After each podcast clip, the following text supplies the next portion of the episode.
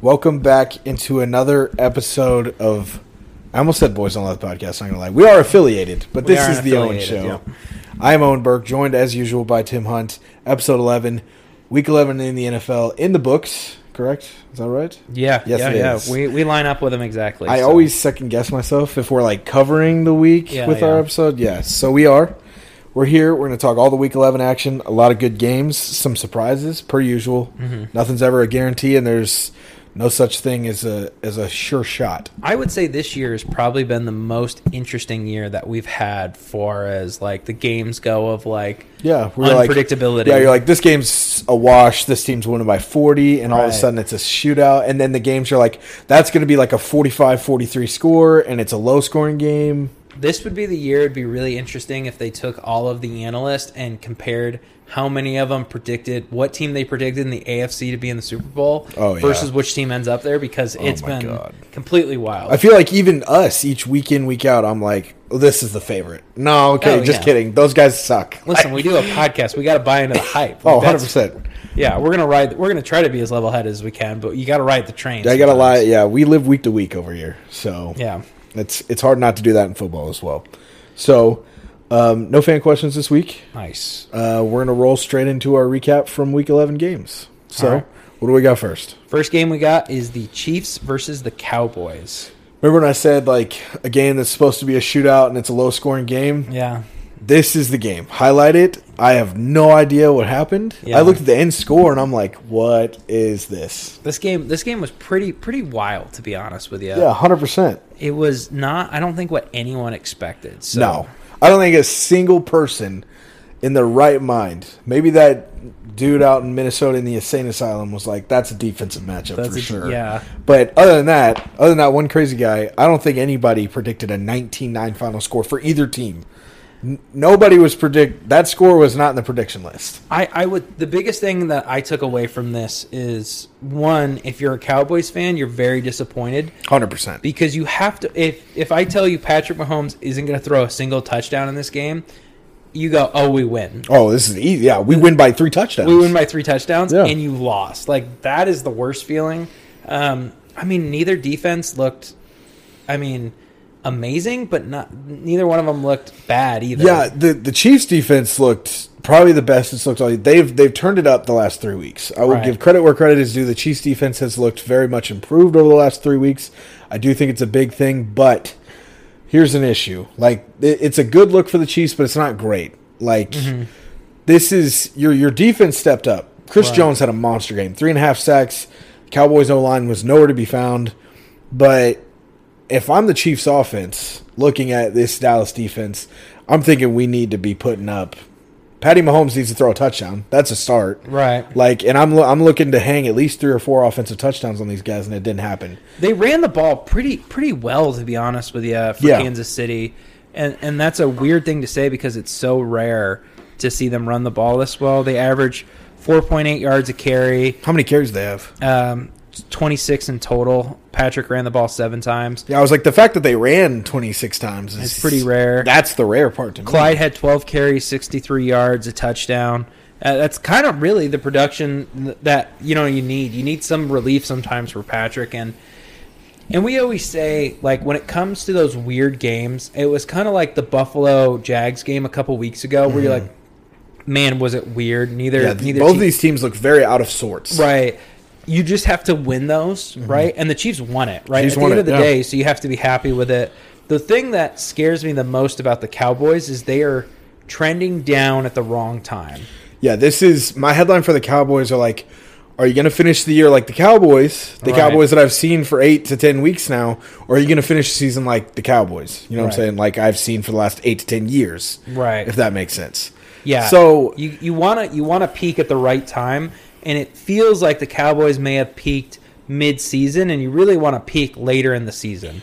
you want to peak later in the year, and if nothing else, you can't have a drastic drop. And it was a good win last week, but it was the Falcons. Right, I right. Give I want to give the 43-3 win a credit where credit is due, but it is the Falcons. I mean, the Patriots just shut out the Falcons. So how Yeah. good can the Falcons actually be? Exactly. Uh, so obviously, with the loss to the Broncos and now the loss to the Chiefs, they have the Raiders next week and the Saints the week after, which The Raiders aren't a pushover team. They're they're not as good as we have thought they were the last three weeks, but they're not a pushover team in my opinion. Right. And I think the Saints, if they, you know, obviously all all depending on quarterback play, but nothing else, that's a tough defense. Right. You have to face.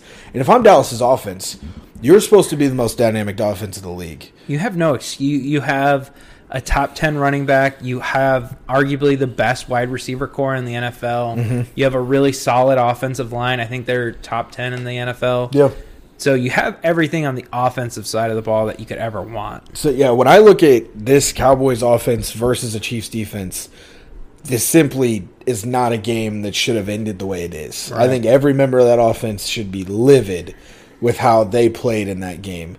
I think, and also they should be upset with themselves more for the Cowboys defense as well. Because again, if I gave you the headline, um, Cowboys hold Patrick Mahomes out of the end zone, you're like, that's a Cowboys win. There's Right. no way that the Cowboys hold Patrick Mahomes out of the end zone and pick him off once and don't win that game. That doesn't happen.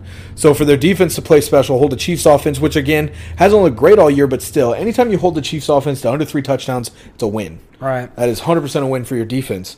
So for, for your defense to come out and play well, not great, but good enough to get the job done. I think holding a, an opponent to under 21 points can usually get the job done. This is this is one of those times in the locker room where uh, if you're not careful and you're you know you're like you know we got to play better as a team and the defense is like bro I don't know what I don't know what side of the ball you're playing on. Right, Uh, but bro. we I don't did know our what job. team you're looking on, but you better be looking at that offensive team over there because like we cannot do much more than what we did out No, here. yeah, we held Patrick Mahomes out of the end zone. That's your that's your bullet point right, Right? there. Yeah. You could definitely hang your hat on that as a defense. I think in this day and age. Absolutely. So I mean, got to bounce back for the Cowboys. Obviously, like I said, they have the Raiders next week. Um, another trap. It's definitely another trap game, in my opinion. Like Maybe. if, if they don't, which I don't think they're going to. If they would have won this Chiefs game, I think they probably lose next week. I think they get overconfident.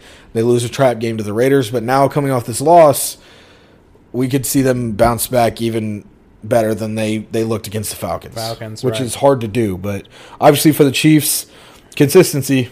You looked at it. I mean, four wins in a row now, trending in the right direction at Right. the right time. Yes. Just like you said, they have the Broncos next week. Um, never an easy game, and then the Raiders the weekend. They have three straight divisional matchups. Yeah. And Like- honestly, for them, this is their chance to separate. 100%. Get, get hot now.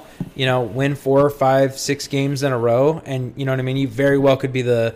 Which is crazy to say that they could be the one seed in the AFC, but it's it's legit a, a possibility. Yeah, they are they are currently on a four game win streak. The next three game or division games. If they stretch this win streak to seven, there's a chance they lock the division up in these next three games. Right. Like if if the pieces fall perfectly, which not always do they, Right. they could they could lock up the division in the next three weeks, to be Yeah. 100% honest. It's it, things are, are definitely looking up for them. yeah. Um, next game we got, and again, kind of a disappointing game, was the Raiders and the Bengals. Yeah. Um, your love for the Raiders, um, it should be falling hopefully at this point. It definitely is a little bit, but I mean, it's hard with with everything that team's been through. It's hard to look at them and be like, You "Okay, can't. "You're better than that." right. Like, you can't sit here and blame anyone because man, have they tried to fight through this and and and play well? But yeah, I mean, losing your head coach, losing a star wide receiver, everything they've gone through this season, it's it's going to be tough to hold it together. And the Raiders normally collapse in the later part of the year, anyways. Anyways, yeah. I kind of was saying it from the beginning of them. I was like, I when think is before Gruden got fired, you were yeah, saying. I was like, when does the fall come? Because every like, if you looked at Gruden's record in September and October, you're like, wow, this is a really good team. And then you like look, you know, November, October, you're like, man, this team stinks, you know. And that's kind of where they were at. This is a Raiders team that's now lost three straight. Remember, they fired John Gruden. They beat the Broncos and they beat the Eagles, but now they've lost to the Giants, lost to the Chiefs pretty handily, and lost to the Bengals pretty handily as well. So, definitely a team that's looking for a bounce back as far as the Bengals, a team that needed a bounce back and got one. Uh, I think the thing that I liked the most when I was watching the Bengals play is that I know now that this offense is not a one trick pony to Jamar Chase. Yeah. I mean, this is probably the first game where he hasn't had a prevalent stat line and really kind of dominated, and they still put up 30 points. Yeah, Joe Mixon balled out, balled out. 100% um, definitely can play at that level week in, week out. When when healthy and playing at a high level, he is a top ten running back in the league, no doubt about it in my mind. for sure. Um, don't have to spend a ton of time on that game. Next game, kind of one of those shocker games of the week was Colts versus Bills. I think the shocker game and the shocking performance as well from an individual player. Jonathan Taylor, uh, 32 carries, 185 yards, four touchdowns, and he had another one through the air, I Yeah. believe. Again, this is a very similar situation in Buffalo to me that Dallas is going through, where you kind of peaked at the right time. We really haven't. s- It's it's hard to say that Buffalo peaked because they really didn't play up to expectations. You know what I mean? Throughout most of this year, Yeah. even though they were winning a lot of games, I mean, most people would have thought this would have been maybe a two or three loss team, and they're already at four losses through the season. So it's it's hard to say they peaked. They've definitely underperformed for what people kind of thought. Um, I think a lot of people saw Josh Allen taking a big next step, and he's played well, but he hasn't quite played to I don't- MVP level. I was like, I don't know if he's taking a step forward. I don't think he's taking a step back at all. Right. But I haven't seen the jump. The next And that's level. what everyone was like. He had an MVP la- year last year, obviously fell short of the award itself. This is the year that he jumps it. Right. And now you're like, big setback, which I called this at the beginning of the year. Um, most players who put up an MVP level season, whether they win the award or not, very rarely do they take the it. next step forward or even Carson Wentz, or even Derek stay the same, Carr, yeah. yeah. Lamar. I mean, Lamar played pretty well. He his took a next step season. back last year, I would say. Like Yeah, there yeah. was there's a lot of surrounding factors, but Patty took a step back. Not the year after he won a Super Bowl, but we're seeing it now. now, right? Obviously, he took a step forward, didn't win MVP the second year, but it, they won a Super Bowl. it's hard to be great every year in the NFL. That's what it comes down to. yeah. So I mean, obviously the for for the Bills, I mean you're two and three in your last five games. A loss to the Titans, a loss to the Jags, and a loss to the Colts. They got to pay the, play the Patriots twice coming up here. They play the Saints next week as well. So like they have some stingy defenses. Like their upcoming schedule is Saints, Patriots, Buccaneers, Panthers, Patriots. Yeah, that's those are rough. no pushover defenses. Now I think they'll do well against the Bucks because the one part that's weak in Tampa right now is their secondary, and I Right. think that's where Buffalo's going to attack. Obviously, That's their strong point right now. For but sure. at the same time, with as good as the run defense is and how bad the run offense is usually in Buffalo, if this game gets turned one dimensional and, and Tampa's schemed right, they could take. is Josh this Allen out of in game. Tampa or is this in Buffalo? It is in Tampa. See, and that's see, this is one of the underrated, and so it's in December, I'm guessing. Yeah, it's December 12th. So this is the this is the hard part for a lot of people to understand too, is Western New York in December. You know, you're looking at 30 degree days, 20 degree days. I mean, depending on the part, you know, sometimes it's 10 degrees and below. So it can be really cold. And then you flip them, you know, into Miami, into the later part, or, or sorry, Tampa Bay. It's going to be warm. Mm-hmm. So they're going to go from the frigid cold to down south where it's warm and there's humidity and things like that. That's always a tougher game than people realize it's Yeah. going to be. Because it's change. That's It the is. thing. Josh Allen gets used to throwing in the cold air. All of a sudden, now the ball's jumping a little bit more. It's a Right. little bit warmer outside. It's not dying out of the air like it usually is at practice. You can see some overthrows and things like that. This is how Miami used to always get New England. Mm-hmm. Like once a year we'd play 'em, you know, once or every couple years we'd play them in like you know, December down in Miami and Brady would just have no idea what Yeah. was going on because the Miami it's so Miracle hot. happened Right. down in Miami, obviously. Yeah, it's it's it's it's always tough when these Northeast teams head south that late in the season, especially you know what I mean in Florida. yeah. So I mean, they they do end the year with the Falcons and the Jets. So, but again, like as much as those are good, like tune-up games, Mm-hmm. I think you want to be tested for the playoffs. So. They, I mean, they've got to win some games. Obviously, you're thinking they're going to win the last two, probably. Yeah. Which puts them at eight and four total. But it's a very brutal five game stretch in between It's before they get. it's to not those two. easy coming up. So I mean this is this is the test for Josh Allen. Can you can you put a franchise on your back? Can you be the guy that carries this team? Yeah, it is. As far as Jonathan Taylor, obviously, we're going to talk about him a little bit later on. Yeah. Um, but for the Colts, I mean, you can't be happier. This Yeah. is a game that no one thought you really had a shot at winning. This is one of the people were thinking. I mean, they slow down the run, make Carson Wentz throw the ball, and you beat the Colts. That's how that is the formula. But they couldn't stop the run. I I've been big on the Colts for a while now. I can't remember it was like 3 or 4 weeks ago somebody asked me who who the best teams with the losing record were and I said the Colts. You look at this roster and talented. They're really really talented, and their only weak point is is their their quarterback dependent, right? Carson Wentz doesn't need to come out and play amazing, but he needs to come out and not make mistakes, right? I mean, uh, he went out and threw 11 for 20 for 106 yards, a touchdown, no no picks. right, And they won. They put up 41. right. You don't need you don't need him to win you a game. You need him to not lose you a game. Yeah. This reminds me what this Colt team reminds me of is San Francisco a couple years ago with Mm-hmm. Jimmy Garoppolo, where they're not going out there and asking Jimmy Garoppolo to win games. They're asking, "Hey Jimmy, just don't lose us this game." Yeah. and that's kind of what the Colts feel like they're building towards. Yeah. and Carson Wentz is a, a, a good quarterback. I would Much say. more talented than Jimmy Garoppolo is. Yeah, so where I think if you ask him in the right spot and he's not asked to do it all the time, I think he can make the play. yeah, he played a lot of that hero ball. I mean, it was what was it? I think Sunday- that's what killed him in Philly. Yeah, is is it just caught up with him eventually? Yeah. So Uh, It looks real good until it's not working anymore. I- I like the Colts as a sleeper team. I mean, you got to watch the, watch them sneak in, and if they sneak into the playoffs as a seven seed, that's not an easy out. This is not a team that I want to run into. right? Yeah, I- they've got a lot of talent, a stout defense, a really good offensive line, a great running offense. Like, I mean, they're they're they're four points against Tennessee away from having a, a six game win streak right now. They Right. they won two, lost by a field goal to Tennessee 34-31 and they've ripped a three game win streak since then. yeah, so And two of those being the Jets and the Jags obviously, but talented teams right there. I mean, the Jags beat the Bills.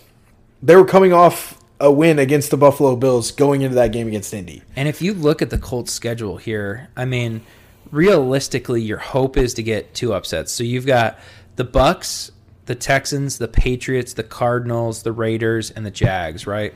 So let's say they can win one or two of those games against the Bucks, Patriots, and Cardinals, and win every other game that you're supposed to. You know, this that'd put them at nine and seven.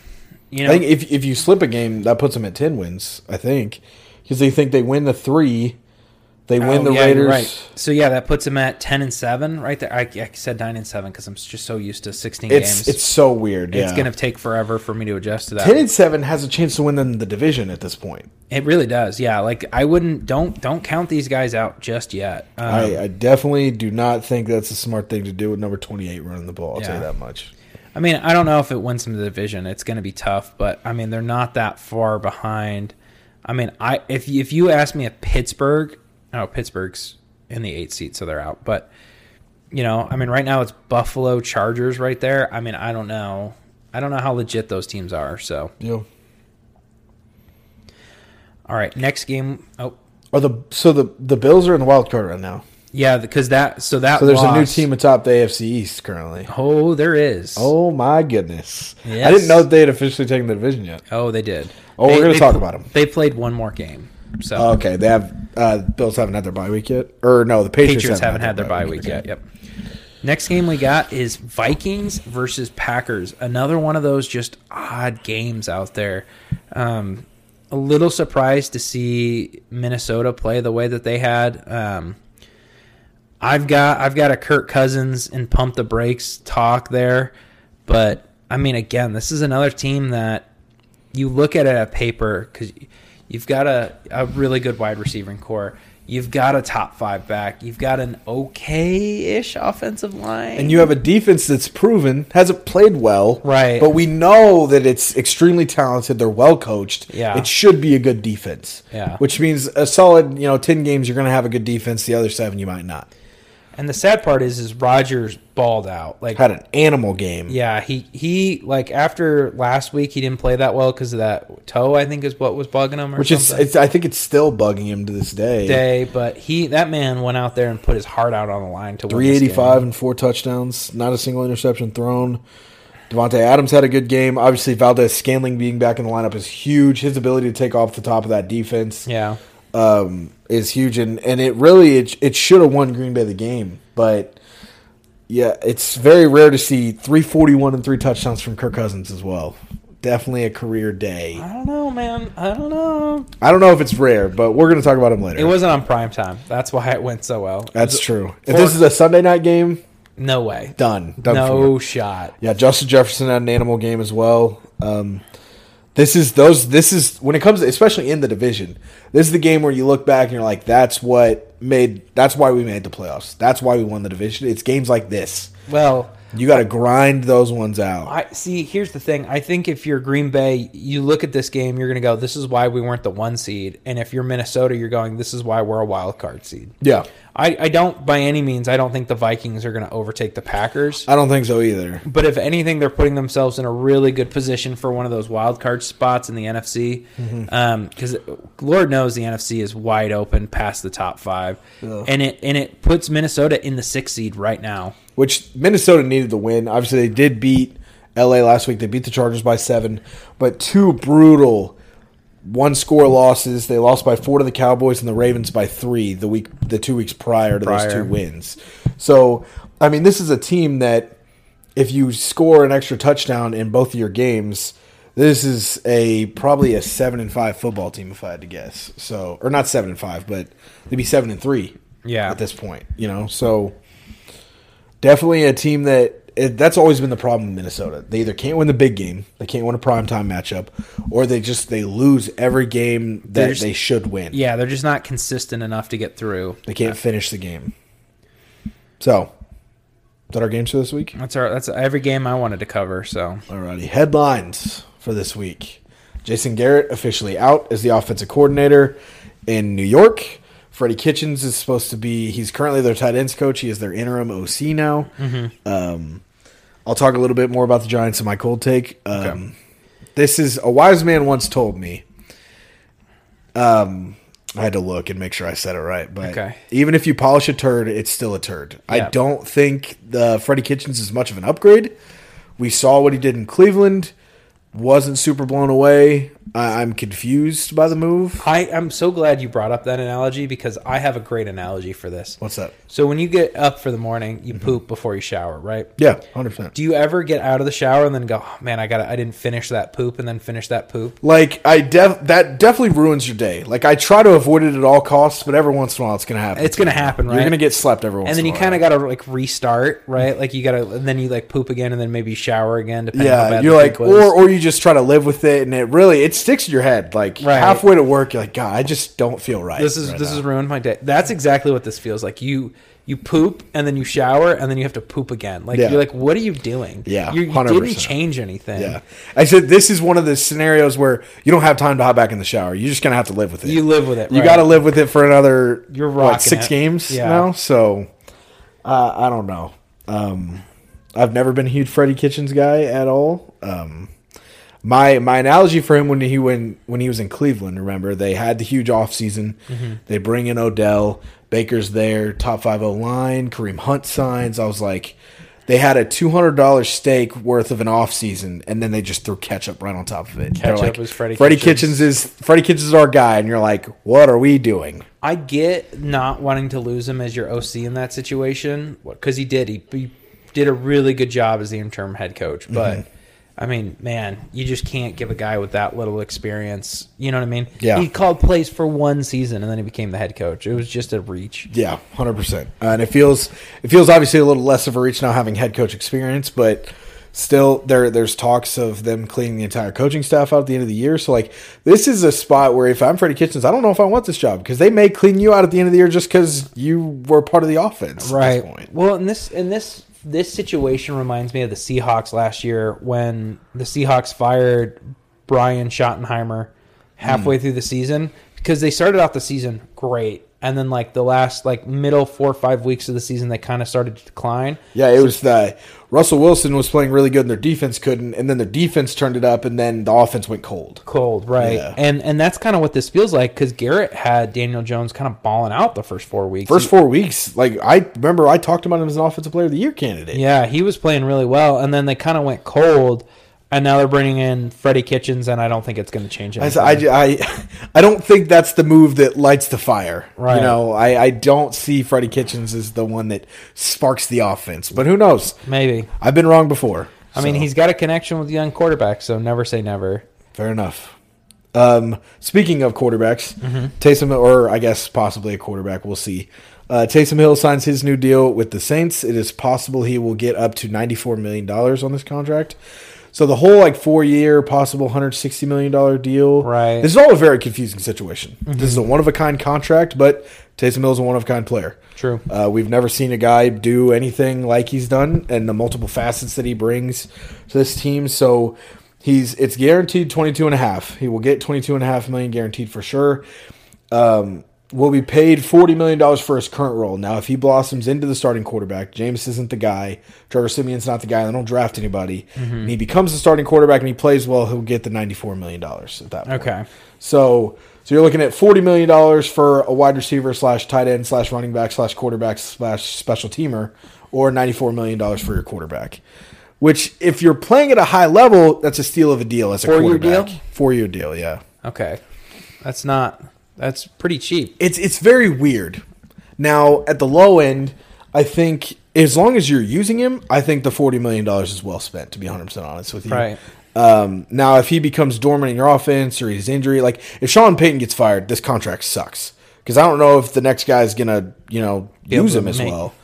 I, I still don't like the contract. Um, They keep the Saints keep making moves like they're in win now mode, Yeah, and or that they have money to spend and they have neither. and they they don't have e- they're not in a great situation cap wise. They're not. I mean, last year they went they didn't they had to cut players and like renegotiate just to be able to sign their draft class. I was like, yeah, just to break even. Like, Yeah. I remember seeing a TikTok at the end of last year that was like, here's what the Saints can do to get out of salary cap hell. And it was like, cut Quan Alexander. They did that. They were Mm-hmm. like, restructure Demario Davis, restructure Marshawn Lattimore, restructure Alvin Kamara, cut this guy, cut that guy, trade these two guys away. Right. And they're like, after these 16 moves, they will be even, like dead even. And I was Right. like, that's insanity. yeah, And it's true. I mean, they did it.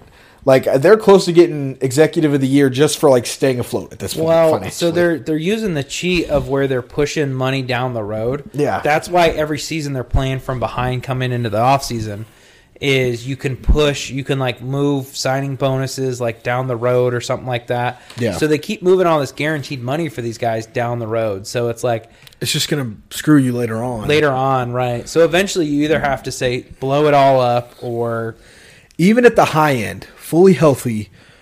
I this like maybe this team is a Super Bowl contender, but they are the the lowest end.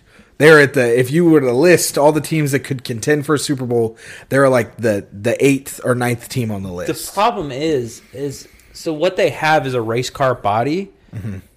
with no engine. yeah, Like a great way Trevor to put it. Simeon, Jameis Winston, Taysom Hill. It's like they even don't, even Jameis on his best day is Right. not the strongest engine in the world. you don't you don't look at that engine and go, "Yep, that's going to win you that's going to win you a race. That's going to go out and win you the Super Bowl." Mm-hmm. That's the problem is the paint's really pretty, the body's really pretty, all the engineering, oh wow, it's super slick, super good looking, and then you're like, "Wait, why is there a Prius hybrid engine Yeah, in this they thing? spent three hundred thousand dollars on the framework, and God, it looks good in a photo shoot. But, they ran out of money to put the motor in. and Yeah. you're like, that's that's my problem with the way the Saints are going right now. I mean, if you're a Saints fan, you know it's going to sell tickets. It's going to keep people holding on for hope. But yeah. Yeah. I don't fully understand this at all. yeah, I I agree. Um, the other deal I didn't mind as much. The one that he was, I thought he signed, but apparently they didn't, or I don't know what happened with the last one because like Mm-hmm. it was like twelve million guaranteed, and they were like it was basically almost all incentive based. So it was more money, I but don't think neither him or Jameis were signed through next year. Yeah, They were only signed remember, through there this was season. a there was a I thought there was a contract that came out last year that was like four years, hundred sixty million dollars, but it was very it was also is like this one of a kind. Depends what position he's playing for the snap percentage. It had a it had an option. It had a kicker on it. It had an option after Okay. one year that they didn't have to pick if he wasn't the guy. Okay, which And I- I mean they didn't have a chance to decide this year really. Yeah, so I don't think I don't think they were going to pick it pick it up was the thing. That's fair enough. That I could makes- be wrong on that, but I That think, makes sense to me. It makes more sense than what I knew before you said that. So we'll go with it. Uh, Philip Lindsay cut in the Texans' crowded backfield. I don't know who's crowding him, but that's the headline that I read. Hmm. Um, he hasn't done well. He hasn't played well. If you look at just his production this year, obviously not going to be a guy that probably keeps a roster spot. Like I said, I'm kind of confused on who's crowding the backfield at this point, considering that they also traded Mark Ingram back to the Saints but um, he definitely becomes a very interesting waiver ad. I think if you're any team with a decent offensive line to run the ball, He was on a Obviously- minimum contract, right? It was close to it, I believe. Okay. So th- I mean, they have David Johnson, Rex Burkhead, and Royce Freeman, which Yeah. three years ago that's a pretty damn good running back room. I But mean, their running back room going into the season was kind of nuts. it but was yeah. I mean, because you had those three guys I read plus Mark Ingram and Philip Lindsay. I was like, You had four third down backs on Yeah. the roster. And you were like, 100%. what are you doing? Yeah. Like, yeah. So they've moved two now. Um, obviously, Baltimore has been the team that's talked about with their running back issues. I like Philip Lindsay a lot. I, do too. I've always liked Philip Lindsay, I feel like Denver he didn't get a fair shake because he got replaced by Melvin, Gordon, coming in. which I don't know why they did. That that was the perfect like it was the perfect story because remember James Conner had his whole thing in Pittsburgh. He went to Pitt, drafted by Pittsburgh in the third round, was great. Lost his juice. They let him go. He's in Arizona, and now he's one of the league leaders in t- rushing touchdowns this year. Yeah. And then to me, that story it wasn't better because James Conner obviously beat cancer and everything on in his in college and everything. But like Philip Lindsay goes to Colorado, goes undrafted, picked up by the Denver practice squad, and was a Pro Bowler's rookie year as Right. an undrafted free agent. One of the most like and was wearing number thirty like Terrence Davis, like was getting all these respect from Broncos Hall of Famers. You and mean then Terrell Davis? Terrell Davis. What did I Okay. say? Terrence. I was like, Terrell who the hell Davis. is he yeah, talking about? We Okay. both have a issue with like messing up guys' names in the middle. Just of, just yeah. slightly. Just Yeah. enough. Okay.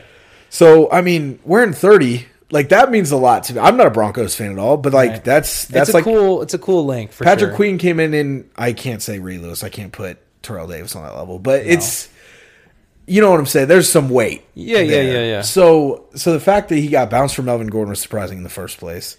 I he would automatically come in and have probably the most juice of any running back in Baltimore's back or at, in their At this backfield. point, right. Devonta Freeman did have a career game last week, but again, I mean, Lindsey was one of the better runners on zone run plays, and that is Baltimore's playbook. They they are a zone run team. I don't understand, and and I think this is an issue in the NFL. It's like, okay, you're Jacksonville. Why are you going and getting Travis Etienne in the first round when you have a Pro Bowl level guy in James Robinson there? Oh, a They guy that went undrafted and run for 1,600 yards his rookie you're year. not paying these guys anything. I know they're on short contracts, right? Like since they're not first rounders, they're not on like the five year The deal five or year whatever. deals, yeah. But still, you're paying them nothing. Just use it while you can, and then hopefully you can get them to sign like a mid level deal. Like it makes no sense. And to me. again, the whole the ETN pick had like to me that is I took Trevor Lawrence and Trevor Lawrence wants ETN. And like and it depends on how he approaches me about it. If Right. he's like I really kind of want ETN at this pick and and if you want it like that's a personal decision at that point. Now, if Trevor Lawrence came up to me and was like take ETN or I'm not playing for you. Like there's a whole another set of problems. I don't think Trevor have there. Lawrence is that kind of guy, but it's not the connection. A running back to quarterback connection isn't like like you go get Joe Burrow, Jamar Chase. If he Yeah. comes up and says, "Hey, if Jamar's there, it'd be really awesome to have him," Yeah. you go get him because that connection is, you know what I mean, second to none. E- ETN, obviously, like I agree with you, the wide receiver, quarterback. Which ETN being a receiving back, I think it's more than most running backs at that point. But I would agree with you still. I- Right? you do like, bring what up is a good point. receiving back worth? Like, you know what I mean? I mean, Obviously, not much. Phillip what's his Lindsay getting comp? cut. James White. Yeah, you know, I like don't- is that is that the high end What's- who he's going to be? I was like, the high end would be obviously Christian McCaffrey, but that's the unrealistic high end. yeah, like- he's like not you the same said. kind of runner. No. That's that's the problem. Yeah, and obviously now being hurt, Jacksonville is struggling. The offensive line's not great. I don't know. They definitely could have went somewhere else with the pick. Yeah. But Lindsey on waivers, I wouldn't be surprised. Honestly, he got picked up on waivers. His contract's not terrible. Uh, we'll got- see if anybody on the waiver order picks him up. If not, I think he'll definitely be on a practice squad by week twelve. Oh, at least yeah. Hundred percent. Um, last headline. This is a rumor that's been swirling. Obviously, it's been a rumor that's been swirling since he named Andy Dalton the starter in Week One. Um, the rumor is that Matt Nagy will be fired after Thanksgiving, regardless of the outcome of the game. Hmm. The, the rumor, obviously, the big rumor is if you lose to the Lions, you're done. I think you that's have a, to be. That's a pretty fair. That's a rumor, benchmark but for getting The, fired. the other rumor is that win, lose, draw, um, Justin Field or Andy Dalton throws for 600 yards, Mm-hmm. you are canned on Friday. Really? Yeah. Why do That they, why is- are they waiting till after? Oh, because it gives them a longer week to kind of bring in whoever. I, I guess at That's this point, that's what I've read that somewhere. maybe they just don't want to fire him before Thanksgiving. They're just like, we'll keep you to the well. end So of the most week. of the time, so if you fire him on Thursday, so like let's say you fire him Friday, that gives the next head coach two extra days that he normally wouldn't have to kind of prep, come in and take control and do all of that kind of stuff. True. Which I don't know. Like if I was if I was Nagy and I've heard these rumors now, again he denied them. Mm-hmm. He said I have no idea. This is it's not a true report. Now because if I was Matt Nagy and and the the Bears are like, listen, we're firing you on Friday, I'd be like, I'm gonna go spend Thanksgiving with my kids. Right. Find a new head coach for, for Thursday. I won't be Peace there. out. Yeah, Yeah. like which probably doesn't look good on your resume going forward, but I don't think anybody could really blame you if they told you before. Nagy at this point is gonna have to go in and do a repair job of being OC, have good success if he be a wants another very, shot. very good OC for a sustained amount of time. I as well. really this is my ideal situation, okay? Brian Dayball, the OC for Buffalo, gets a head coaching job. They bring in Matt Nagy. You reunite Mitch Trubisky with Matt Nagy.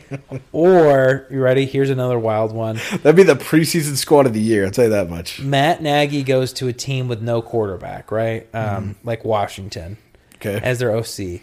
That team trades for Mitch Trubisky to bring him back and revitalize. that's even better in my opinion. right? Like Get get, Trubisky a starting job. get Trubisky his second his second breath in his career is with Matt Nagy as his OC, and he goes, "Well, what the fuck? I did all this work in Buffalo. Hey for man, there nothing." might be an OC job in New York by the end of the year. Matt Nagy dumps Daniel Jones and brings in Mitchell Trubisky. brings in Mitchell Trubisky. Uh, it's that's fantastic. But I mean, obviously, there's been talks of the Nagy firing. We knew he was on the hot seat coming into the year. This is no surprise. Yeah, not a surprise at all. Honestly, I'm kind of surprised it didn't happen earlier. yeah. So, uh, before we hop into our hot and cold for this week, a quick word from Houston based company Exotic Pop. They are known worldwide as the Unique Beverage Boutique, offering rare and hard to find flavors of beverages and snacks that are sourced from all over the globe. Exotic Pop promotes creativity and individuality and a distinctly positive moment for pop culture as it draws legendary entertainers as well as soda connoisseurs together for a greater purpose. From hits like the Wu Tang Pineapple Soda to rare snacks like Dunkaroo cereal, Exotic Pop is your one stop shop for all the goods. So, with our hot and cold, do you want to start this week or you want me to? Um, I don't know. What are we doing? We Not didn't really decide this sure. Before.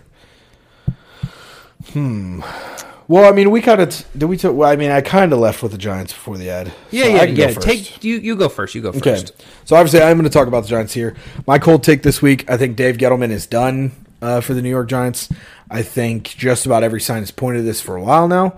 the The question that is left is: Does Joe Judge remain? And if Joe Judge doesn't remain, how much of his staff then remains? So. Um, it's been long talked about that Gettleman was going to be fired. Uh, his his draft history isn't great, free agent history isn't great. Um, when you look at the signing of Kenny Galladay, spending $72 million on a wide receiver this offseason, um, and then their last two first round picks, one of those three guys has caught a touchdown, and it wasn't Kadarius Tony, it's Andrew Thomas. Right. So I saw that. that's uh that's alarming. The fact that you spent two first round picks, one on a tackle, one on a wide receiver, and the tackle caught a touchdown first. Right. But on top of that, he's played better this year. I'll give Andrew Thomas that. But he has not looked good up until this point. That was a, he was a bust and a half before this year. Um, and the touchdown obviously doesn't fix that. He's picked up his level of play on the field at the tackle position. I I'm very close to the point where I think New York Giants just do a hard reset. So Gettle- Gettleman's out, Judge is out, and then you f- get rid of Daniel Jones and you rebuild the team from the ground up. Um, I just I think they're I think they're to that point. I don't know if anyone's shown enough. I was like, who are you playing for? Right. Saquon can't stay healthy. James Bradbury's looked good, but it's been a one year run. He hasn't looked as good this year. Leonard Williams is a big like you can't give him not enough money because he is very good, but he's not good enough to get a lot of money. Money, right. So that's that's usually the guy that you overpay statistically on your defensive side of the ball on the defensive line. Mm-hmm. And then outside of that, Evan Ingram. I have a pass catching tight end that can't catch a pass. Can't catch a That's pass, an issue. I yeah. spent seventy-two million dollars on Kenny Galladay, who's been hurt and has not caught a touchdown for me. Kadarius Tony has shown flashes of why he was a first round pick, Yeah, but I hasn't spent been a first round consistent. pick on him, and my offensive coordinator and my head coach are not getting him the ball enough because he's not a guy that he's not going to dice you up route running wise. He does have break the way, you know, breakaway speed to take the top off, but I don't know if Daniel Jones can put a deep ball down there. Are you- he's a guy that I get the ball in a short yardage situation. bubble screen, jet sweeps, slant routes, out routes, and let him make a play. That is the easiest throw for Daniel Jones to make as well. This is a win-win situation. I don't know why I'm not seeing more of it. You want to know who I think is a weird fit for this job? Hmm. And Shay might love or hate this, but I think Dan Mullins. Wow. I, I think he's one of those guys that maybe you take away the stress of having to recruit at the college level. Mm-hmm. You let him in and you draft a quarterback that's going to work for him. So you kind of got to get a guy who can. They just draft Emory Jones. Screw yeah, it, exactly. right? Yeah, they just run it back. Because he loves Emory Jones for some reason. I don't know why. yeah, you, you, you get him a quarterback that he's going to be able to scramble with, run his offense. Mm-hmm. Because I think we're getting to the point where just because you failed in college doesn't mean you're not going to work in the NFL. Like, Yeah, because how, how often has a good college, college football coach translated well to the NFL or vice versa? right. Like not Jim very- Harbaugh translated well back, which, I mean, Yes. they've done well this year. I didn't want to get down that path, but yeah, I'm not gonna. Harbaugh- I don't Jim- want to dive down that path Yeah, either. but 'cause Jim we'll be Harbaugh's there. been a better coach than Michigan fans think because they're so delusional about how good they think their program is. Very true. But I think Cliff Kingsbury is the prime example. Failed at Texas Tech. He got fired from his alma mater. Yeah. That's really hard to do, right? Like they really want you to succeed there. And honestly, I mean, he was, He's been brought up as a head coach, yeah, and he's succeeding. he succeeded. They, they were the one seed for a good. They started seven and zero. Didn't have a bad year last year with Kyler Murray.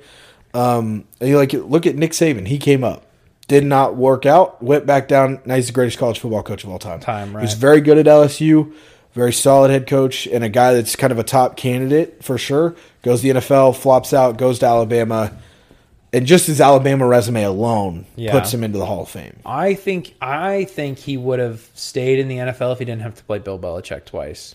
It definitely doesn't help your chances at all. Well, they were friends. Yeah. So he was the DC in Cleveland. Cleveland, yeah. So there's like a lot of connection with those guys. So I think he would have stayed if he didn't have to play his friend all the time. Yeah, that would, I, I could see that. That would make sense. I think he would have stuck it out longer, at least, to give it a shot. But don't sleep on Dan Mullins this year. I'm calling. I'm calling that shot now. But I, And it seems like a Giants thing to do. You're like, oh, that coach got fired mid-year. Right. That seems like a guy I want to run my team. team, Like, and he feels like a New York guy. Like the Giants always hire these quiet. You know what I mean? Joe Judge has kind of been the outlier when it comes to that. He's a little bit outspoken and things like that. Where, I mean, for the most part, Dan Mullins seems like a between the lines kind of guy. yeah, like I, the the Adam Gase hiring for the Jets, the Judge hiring for the Giants. Jesus. I'm like, I don't think Judge was that bad of a hire. He hasn't been. I like. I remember. Remember early on. I don't even know if the season had started yet. The Giants get in a huge scuffle at practice, and he was livid. Guys are running. He's screaming. This is The like the maddest anybody, players or coaches or family has ever seen Joe Judge. That guy, I was like, that's the guy that needs to break the New York Giants into a winning record. And I honestly, like, unless unless you're fully content on like you know that this guy's the guy and he's going to sign here, I might hold on to Joe Judge for another year. But I, the only issue is, is if you sign on for one at this point in time, you're probably signing up for another three. So he- because they're probably going to reset at quarterback, and you never want to draft a QB, have him with a coach for a year, a la Justin Fields is going to have to deal with this. Is get a second head coach in your second year in the NFL. My rule of thumb is if you're going to fire a head coach, the question you should ask yourself is he going to get hired back the same year? Joe Judge probably not as a head coach. Not as a head coach, no. No. And no shot. So, like, if the answer to that is no and you're already questioning it, that's kind of your answer. Yeah, Right. Ron Rivera in Carolina got, he got picked up immediately. pretty quickly after. Yeah, Um, I mean that that's a long list of guys who get head coaching jobs pretty much immediately after. Mm-hmm. But um, that's kind of your answer. And if the answer's like Matt Nagy won't get hired right away, you know what I mean? There's a Not as lot a head of guys- coach. Maybe Not as an OC, but not a head coach. not a head coach. Like if the answer's no, and you're thinking about firing him, you're probably a safe bet. You know what I mean? So Now, i- Uh, if, this was a year earlier and, and Daniel Jones still has a year left on the contract, you're not 100% sure about him, Judge probably stays on for an extra year. There's no need to reset with a new head coach without having the I quarterback. think Daniel Jones has got one more year. which I might I might hold on to Joe Judge for another year at that point, just because I I don't know what the benefit is of bringing another quarter because at that point, He was the year after Baker and all those guys, right? I believe so. Yes, And because that they're was the the Haskins year. I don't know who the top five was that year. It though. was it was Haskins, Jones. Oh, there was another quarterback taken. um. I don't think any quarterback that year has been good, but I think I think they're going into their fourth year, so he's got one more year, and then they can pick up the option. Yeah, which which he was drafted. What was it? Jones was drafted like eighth or seventh, something like I think it was that. like si- I think it was sixth. I want to and then say. Haskins went fifteen to Washington. yeah, which again, that was a, a a pick where I was like, steal the draft. This kid's gonna be a stud. And I, if he would grow up, I do think that Dan Dwayne Dwayne, Dwayne you got that right. is that Yeah, it's Dwayne Haskins. Dwayne Haskins. Yeah, I don't know why that sounded so wrong when I said it. Kyler Murray was pick one that year. That's yeah. So- I was like, there was someone good in that class. Yeah. Yeah, Dwayne Haskins is a, another guy. I, you see him throw. Whenever you see a college quarterback throw for five thousand yards, I'm like, there's something here. Like Yeah. now, granted, other Ohio State quarterbacks to accomplish that feat or get close to it in recent memory would be Cardell Jones. Didn't pan out in Buffalo, which Yeah. of course he was a fourth round pick. but He never yeah, really no had a one shot. no one thought much of him. You know who Dwayne Haskins kind of reminds me of Hmm. is uh, Jamar Jamarcus Russell. Marcus Russell. Yeah, Really, really talented, really high end, but maybe doesn't have the focus to be an NFL quarterback. Doesn't have the commitment, whatever you want, whatever word you want to use. to me, that's the only thing that could stop Dwayne Haskins from succeeding at this. We know, I know how talented he is. Right. You've seen him in college. It's it's all a mental thing at this point. I Right. think if you put Daniel Jones's head in Dwayne Haskins' body, I might be a pretty solid quarterback at the end of the day. right? Yeah, Um, but it's just it's one of those things where the Giants are in a huge lull, and they've got to. Fe- the thing is, you have to be decisive. If Joe Judge is sticking around for another year, you make the decision and you live with it. right. Don't wishy washy 50 50. We might fire him. Daniel Jones might. We might draft a quarterback. You make a decision and you live with it. And if it's a bad decision, I would rather live with a bad decision than like play this whole 50 50. We drafted a quarterback in the second round and he's Right. going to be the guy for three years, but obviously not because if he was, he would have been taken in the first round. That's kind of why I thought the Steelers was a perfect spot for Dwayne Haskins. Is they It- had Mason Rudolph there. It just felt like you know maybe he'll grow up with Mike Tomlin around. There's been rumors that Mike Tomlin's thinking about cutting him. I was like, if Mike Tomlin can't fix your disciplinary issues, over. There's really not. An, he's he is in that. Well, I don't know if I'd say that because Le'Veon Bell and Antonio Brown lost their minds with Mike Tomlin around. So That's true. Well, and also Big Ben was around too. I, I do attribute that to the whole chagrin of the Chaotic ordeal. mess. Yeah, Okay, we're get- we've gotten so off topic there. yeah. That was a very long cold take. There. cool take there. Let's jump into the next part. Hot take. Of course, I'm going to talk about the Ravens because why not? I'm biased. It is what it is. But I do think that this guy needs a little bit more recognition for the work that he's done this year. I think John Harbaugh is, should be at least be discussed about for Coach of the Year, if not win the award at this point. Maybe. Now, Maybe. I can 100% agree with why people would say no, but I'm going to run you through some stats and I want you to tell me. And, uh, and again, one of these stats is very contradictory. He has orchestrated four wins by three points or less. Now, granted, when you're looking at a head coach spot, you're like, that's pretty solid. You know, you Right. got to win those. You got to win those battle games. That's a huge thing. But like when that one of those wins is against the Lions, you're like, okay, it shouldn't have been a game that was in three points to start with. So uh, seven and three through eleven weeks in the bye week. Obviously, um, lost as many to s- as many as seventeen players to IR this year. Lost seven key players, which are starters or very Yeah. high end rotational guys um, to season-ending injuries, which last year those those seven players totaled to about four 4,100 snaps for the Ravens, and that's not including losing a thousand snaps from Orlando Brown at the tackle spot as well to the Chiefs in the offseason. They traded him at the trade deadline last year. Was it at the deadline? I think so. It was the I th- it was the offseason because they got it was the picks were set in stone. They were getting pick 31. Oh, back. that's right. You're right. They Yes. traded him in the offseason. So he played. He played 1,100 snaps for Baltimore last year. So I mean, like that adds. If you add Orlando Brown to this, we're looking at 5,200 snaps that they lo- that he lost in starting. Lamar's missed a week. Tyler Huntley got a big win over the Bu- the Bears this last week. So with with guys out, guys hurt, losing guys to, in in the offseason, losing guys to offseason injuries the Ravens are sitting at seven and three now. Nowhere near. I don't think is this a Super Bowl contender. I don't think they're healthy enough to make a push. I think any healthy pass rush in the postseason is going to eat the Ravens alive. But for for all the things that have happened to this Baltimore team to still be like seven and three. If I said that the Ravens were going to start seven and three to start the year, I'm like, that's where they should be. If before all the injuries, this is a team that should be seven and three, if not better. Now, if I list off Ronnie Stanley's out for the year, Derek Wolf, J.K. Dobbins, Justice Hill, all these guys are gone, down for the year, and Lamar's had his sickness and everything. This is a team that should not be seven and three. Uh, the thing I'll say i- is the closest comparison would be Mike Tomlin last year when he w- still went like nine and eight with Duck Hodges, They went and eight and eight with Duck Hodges and Mason Rudolph. Mason Rudolph. yeah.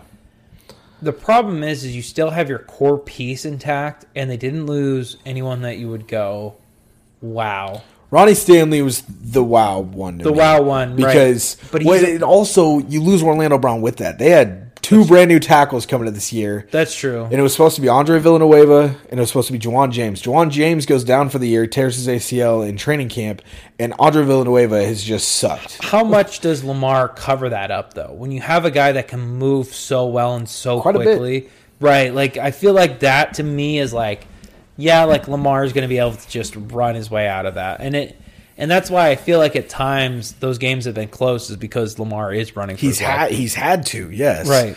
So and that's another reason why I don't think this team now if they get hot at the right time.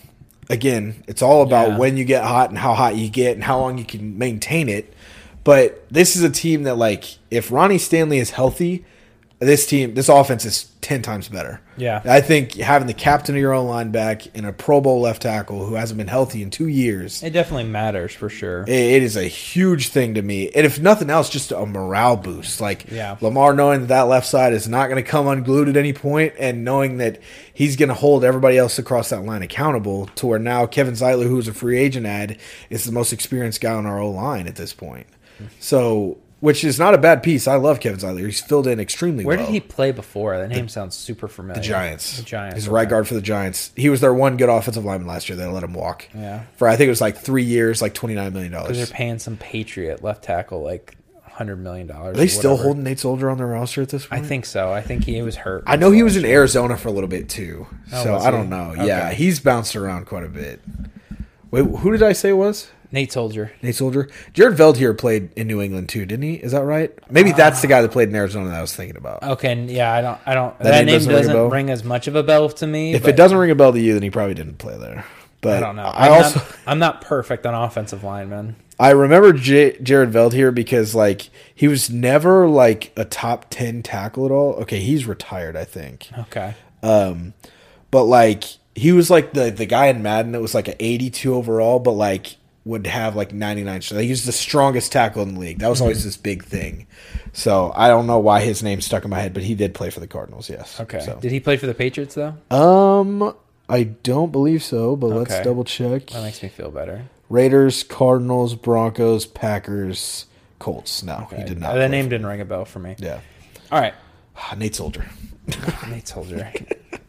okay, the Patriots are winning the AFC East. Is my cold take.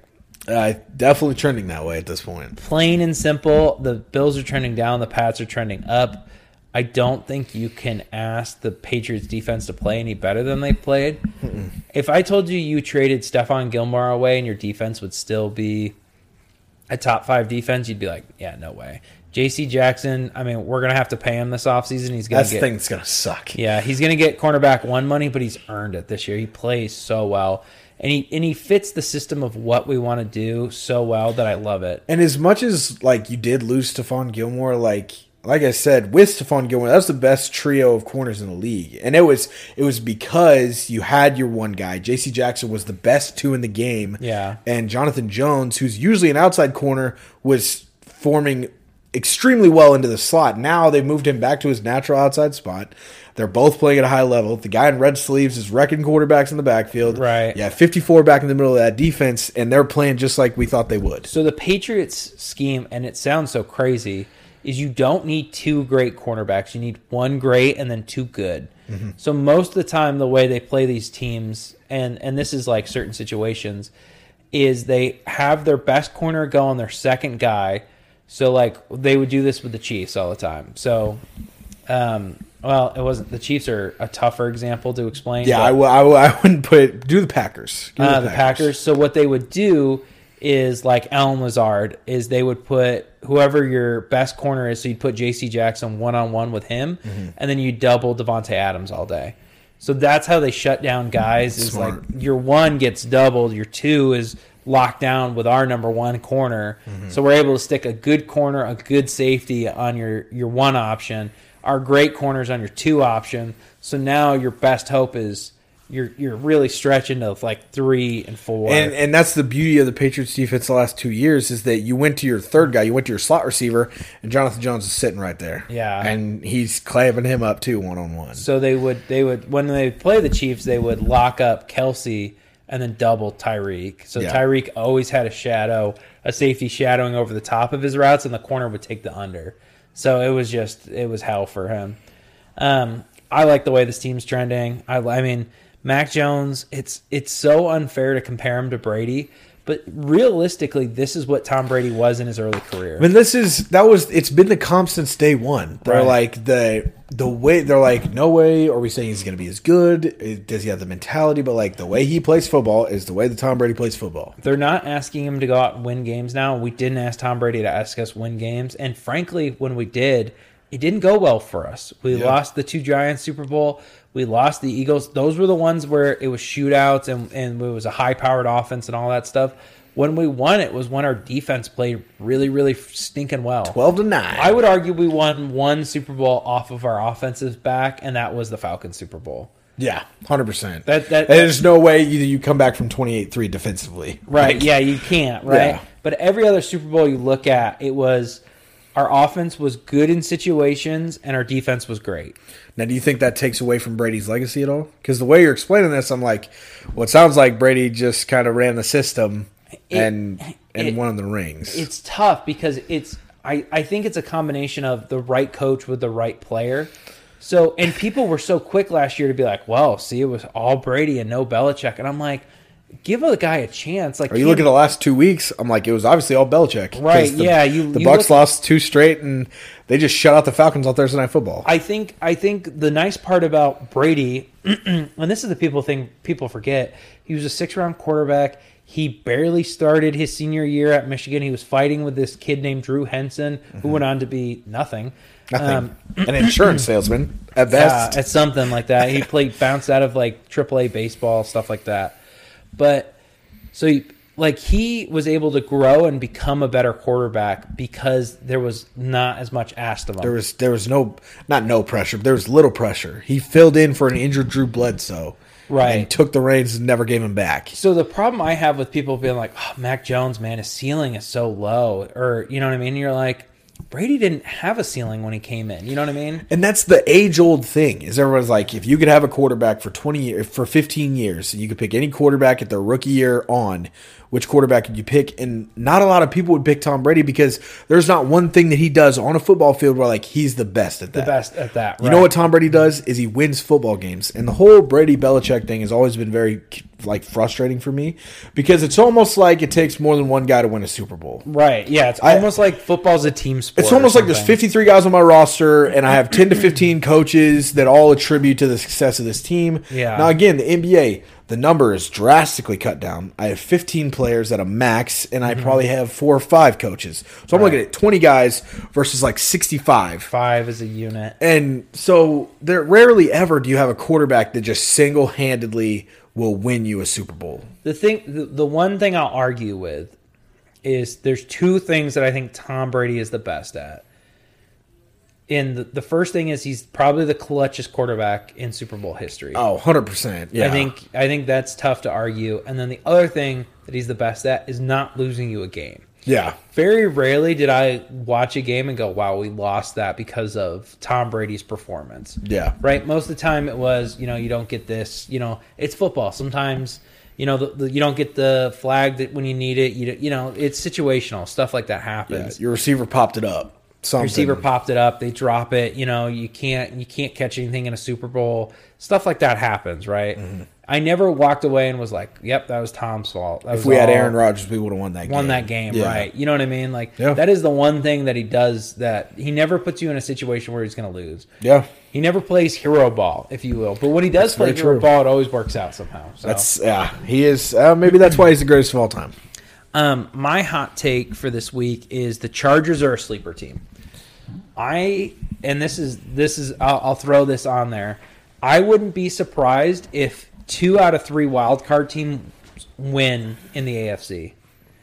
I What do you think mean? so. Like the let's say the Chargers make it as a seven seed, they might upset the second seed, or that's Yeah. what I'm saying. So the lower Okay. seed and wild card weekend could very well win two out of three games. Yeah, if not three out of three. Really. It's it's the AFC is so wide open. There's such a little gap between teams That's that the AFC wild card is definitely much stronger than the NFC wild card at this point. correct, right? I think that the NFC definitely has the best fifth seed, but when it comes to six and seven, yeah. the AFC takes it by a mile. So the Chargers are one of those teams, man, that I don't want They- to run into him. they can sneak in as a as a six or seven. And I, I know they weren't playing a, a great team in the Pittsburgh Steelers, right? But Justin Herbert did what you want him to do. Mm-hmm. You're down, he comes back, leads your team to victory, right? Like It's a well coached football team. well coached as each- much as they might not be talented and they're not doing well, Right. as a well coached football team, those are always hard to beat. this is a team next year really watch out for. Like I think this team next year might take another step. They hold the pieces in, yeah. Yeah, but I would I would wa- I wouldn't want the Patriots to play these guys in the wild card round.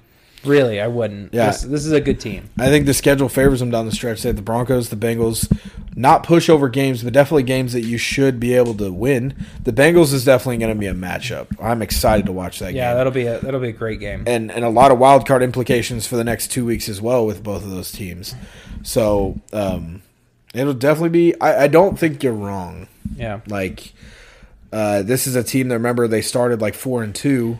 Right. And we're like this. They might be the favorites. Week week six, five weeks ago, everyone was like, "Wow, is this team going to win a Super Bowl?" Like and all that, and they've kind of, you know, they've slid under the radar, and you know now they're nobody's really talking. And, and I really like this team. I like a lot of things about this team. Yeah, I would agree. I mean, there's the only thing you don't like is being a young quarterback and maybe having to face Bill Belichick in the playoffs. Right. That's about the only thing I That's don't like. that's the biggest thing I worry about. But okay, uh, you want to jump into pump the brakes? Bring it on. Okay.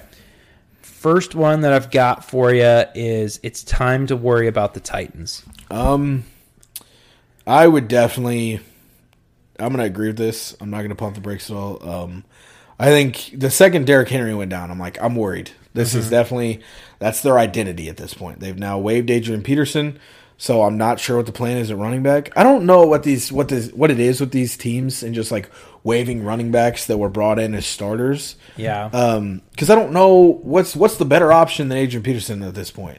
Like, what is he doing negatively for to be like, all right, I'd rather I'd rather keep Dontrell Hilliard over him. Right, I I'd rather don't- keep my third string left guard over Adrian. Pe- like, I, I don't understand. It was the same thing with Le'Veon as well in Baltimore, where I was like, you can't tell me there wasn't a, a defensive guy I could have let go, Right. Or just send him back down to the practice squad or like anything. Something. Yeah, and same thing with Philip Lindsay as well. Um, so I'm definitely worried about the Titans at this point in time. Um, anytime you lose a game to the Texans, is definitely uh, calls for alarm, It's a red flag at this point, um, especially this year. especially when you look at just the, the last couple weeks with Derrick Henry, a grind out three point win over the Colts, which without Derrick Henry they would have lost.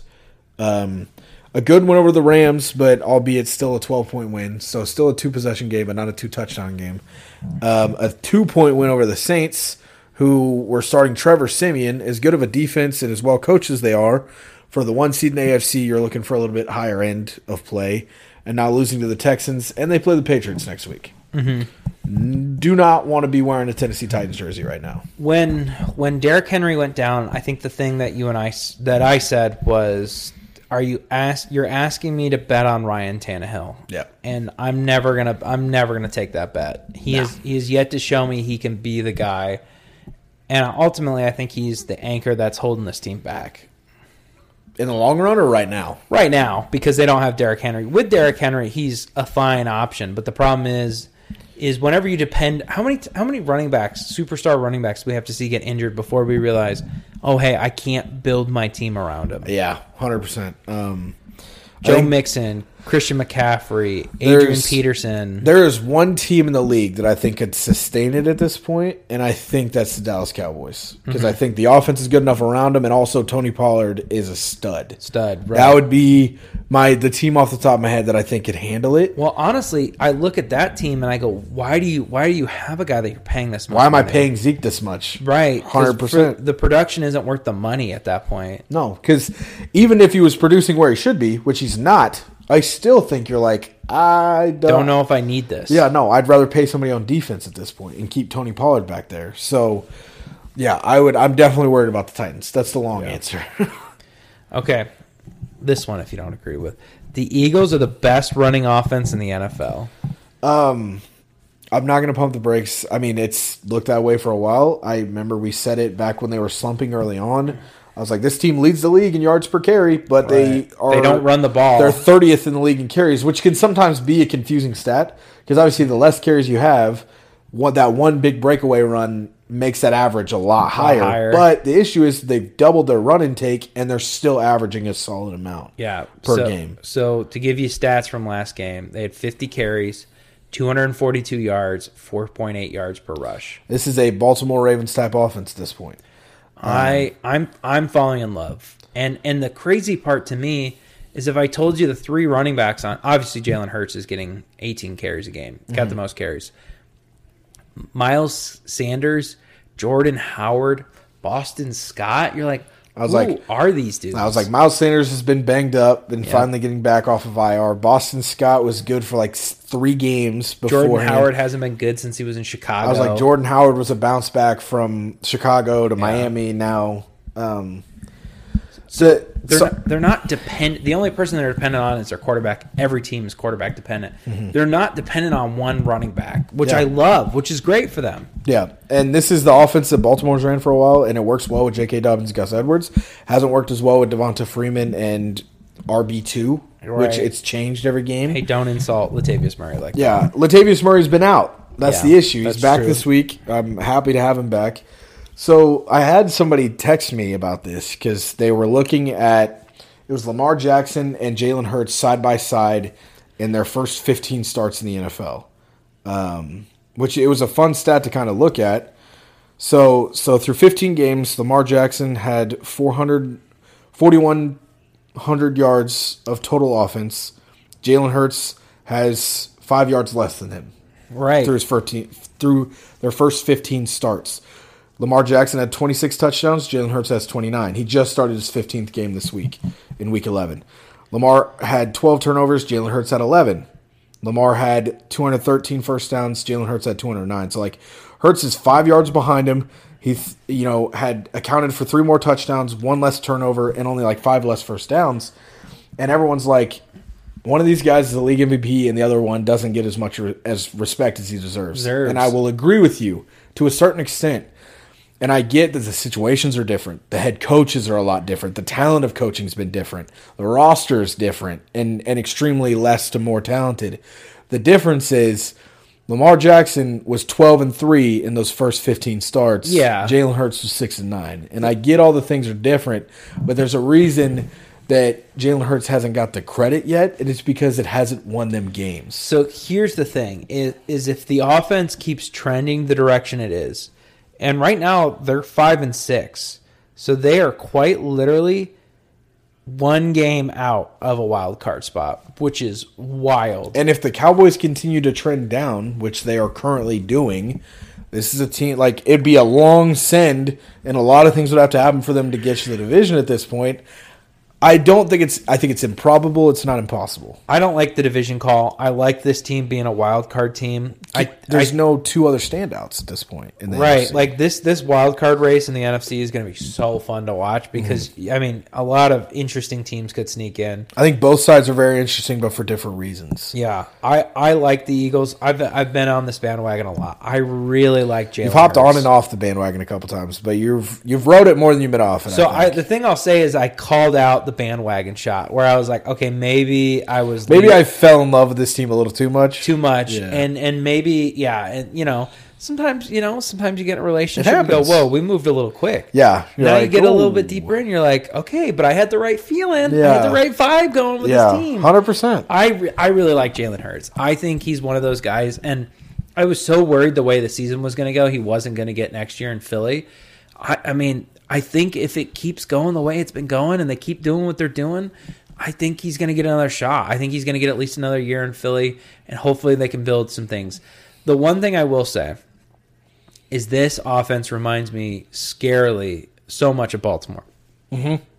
I can tell you. You read the stat sheet, and I was like, "That's a Ravens stat sheet. That's a rat. Hundred percent. Yeah, Dallas Goddard is their leading receiver in that last and against the Saints. Right, five catches, sixty-two yards. Mark Andrews. Mark, he's a Mark Andrews esque. You know, Devontae Smith has been.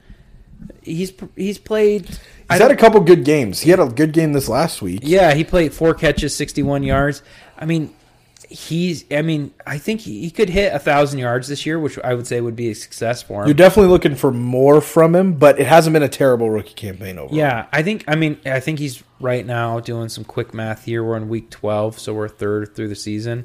He's on pace for nine hundred yards and 60, 70 catches somewhere in there not terrible. for a rookie. You know, I mean, touchdowns. That's he's going to only be at like six or so, but. For, for the kind of guy he is, I mean, that's really the numbers that, that you want. I, I like this Eagles team. I feel like they're, you know, a couple weapons away on the offense. In this this offseason, they can add some people and, and build something here. Yeah. Um, it's so so to answer my buddy that texted me this because I texted him. I was like, I told him that I was like, the difference is twelve and three to six and nine. It's a very big difference between those two records, obviously. And he's like, well, obviously Baltimore is a better landing spot.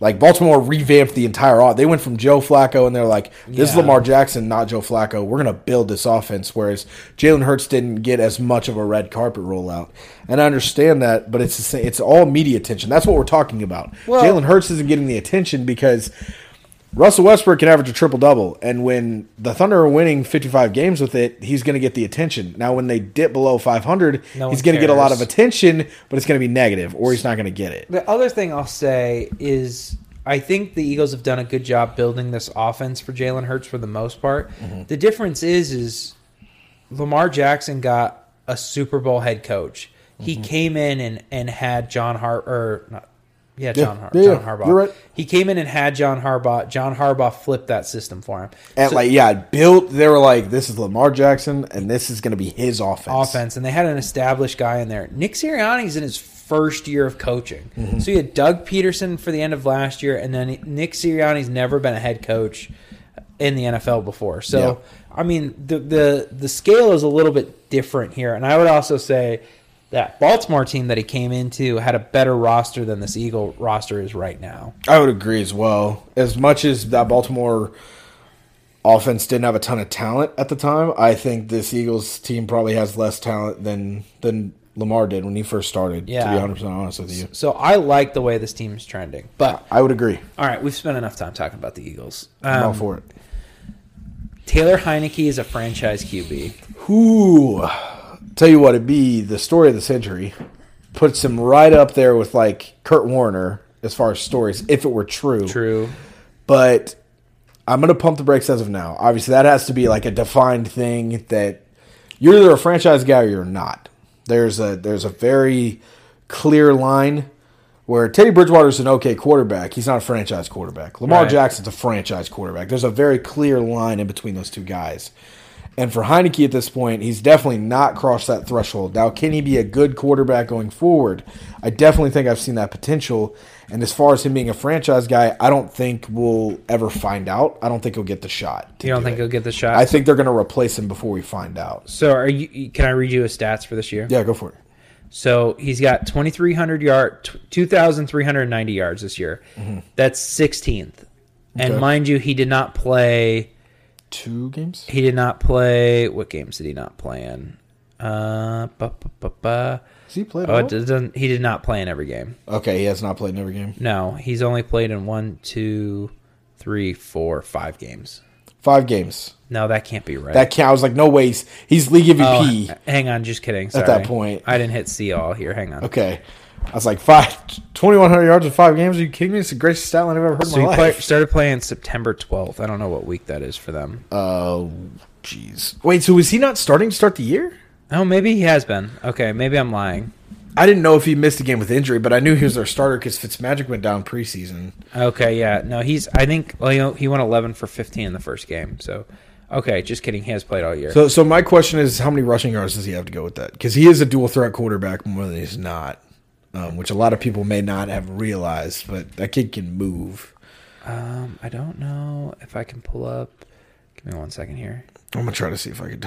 We'll, we'll have a race. We'll see if I can pull it up faster. I've got- I can pull up every game. I don't know if it'll give me. Okay, season stats. He's ran for is this? Oh, okay, rushing. He's had 276 yards and one touchdown. Not terrible, but not great. Obviously, really. Not a Okay. not a Lamar stat line, but But so 15 touchdowns that puts him at tied for 13th. Nine interceptions tied for 25th. QBR he's 22nd. so yeah, definitely not a franchise guy. Middle middle of the road guy. Not terrible. I think he's a lot better than a lot of people give him credit for. I think it, worst case scenario for him is I, this was one of the ones that I was like, eh, not really sure. He, he, this he's one of the ones that you look at and you go, okay, he's at least established that he's now going to be a, f- a backup for a long time. He is he is a backup where he like this is a team if I was Arizona, Philadelphia, Baltimore, maybe even Buffalo. If I have a mobile quarterback, I want Taylor Heineke as my backup. Yeah. He is a high end backup to have, especially if you have a mo now obviously like I said, he's not gonna break you open like Lamar or Kyler could or even Josh Allen came on certain plays, but he plays somewhat similar. at least. Similar. Better he plays at a higher level than most dual threat quarterbacks would. Let me let me ask you this: Would you take him over Jameis Winston? Probably not. No, Because I think I have to do more work to make Taylor Heineke work than I do for Jameis Winston. The biggest issue with Jameis Winston is him not losing games, which I can't really c- control. Right. The thing with Taylor Heineke is I feel like I kind of have to build the offense around him. I would argue that Taylor Heineke in New Orleans is a better fit than Jameis. I think with Sean Payton, I think it could work. I think pretty I think well, Taylor yeah. Heineke is a starter and Taysom Hill is a backup or some kind of combo. That's there. a that's an interesting duo. that's to yeah, say the least. That that is like the most like-minded players. You know what I mean? That you could ask for Sean Payton. I, Yeah. I, I mean I don't know. I think he's a middle of the road quarterback. I really do. Um, which I think a lot of people are just kind of like, eh, over that at Oh, this either point. either he's a meme and people think he's the greatest, like they did with Trace McSorley and Ben DiNucci. Thank you TikTok. Or they're not giving him the credit he deserves. Let me say this too. And the other thing is he murders Tom Brady every time he plays him, or has they a- almost people forget that he went from practice squad quarterback doing college classes to starting against Tom Brady in a playoff football game and almost beat him. within 10 days and then almost beat Tom Brady in the playoffs. They almost beat the eventual Super Bowl champions that year. So like, I, it's another guy I put up there with Gardner Minshew. Both of those two guys do not get near as much credit as they deserve. Yeah. Uh, so I mean, watch out for this guy. You know, if I'm the Saints, and maybe I sign him just to beat the Bucks twice a year. I was like, I mean, again, Eli Manning made a career of it. You know, Yeah. you win two rings off of it. I think you're pretty happy with whatever the whatever it is. If you can win two rings from it, I'm cool with it.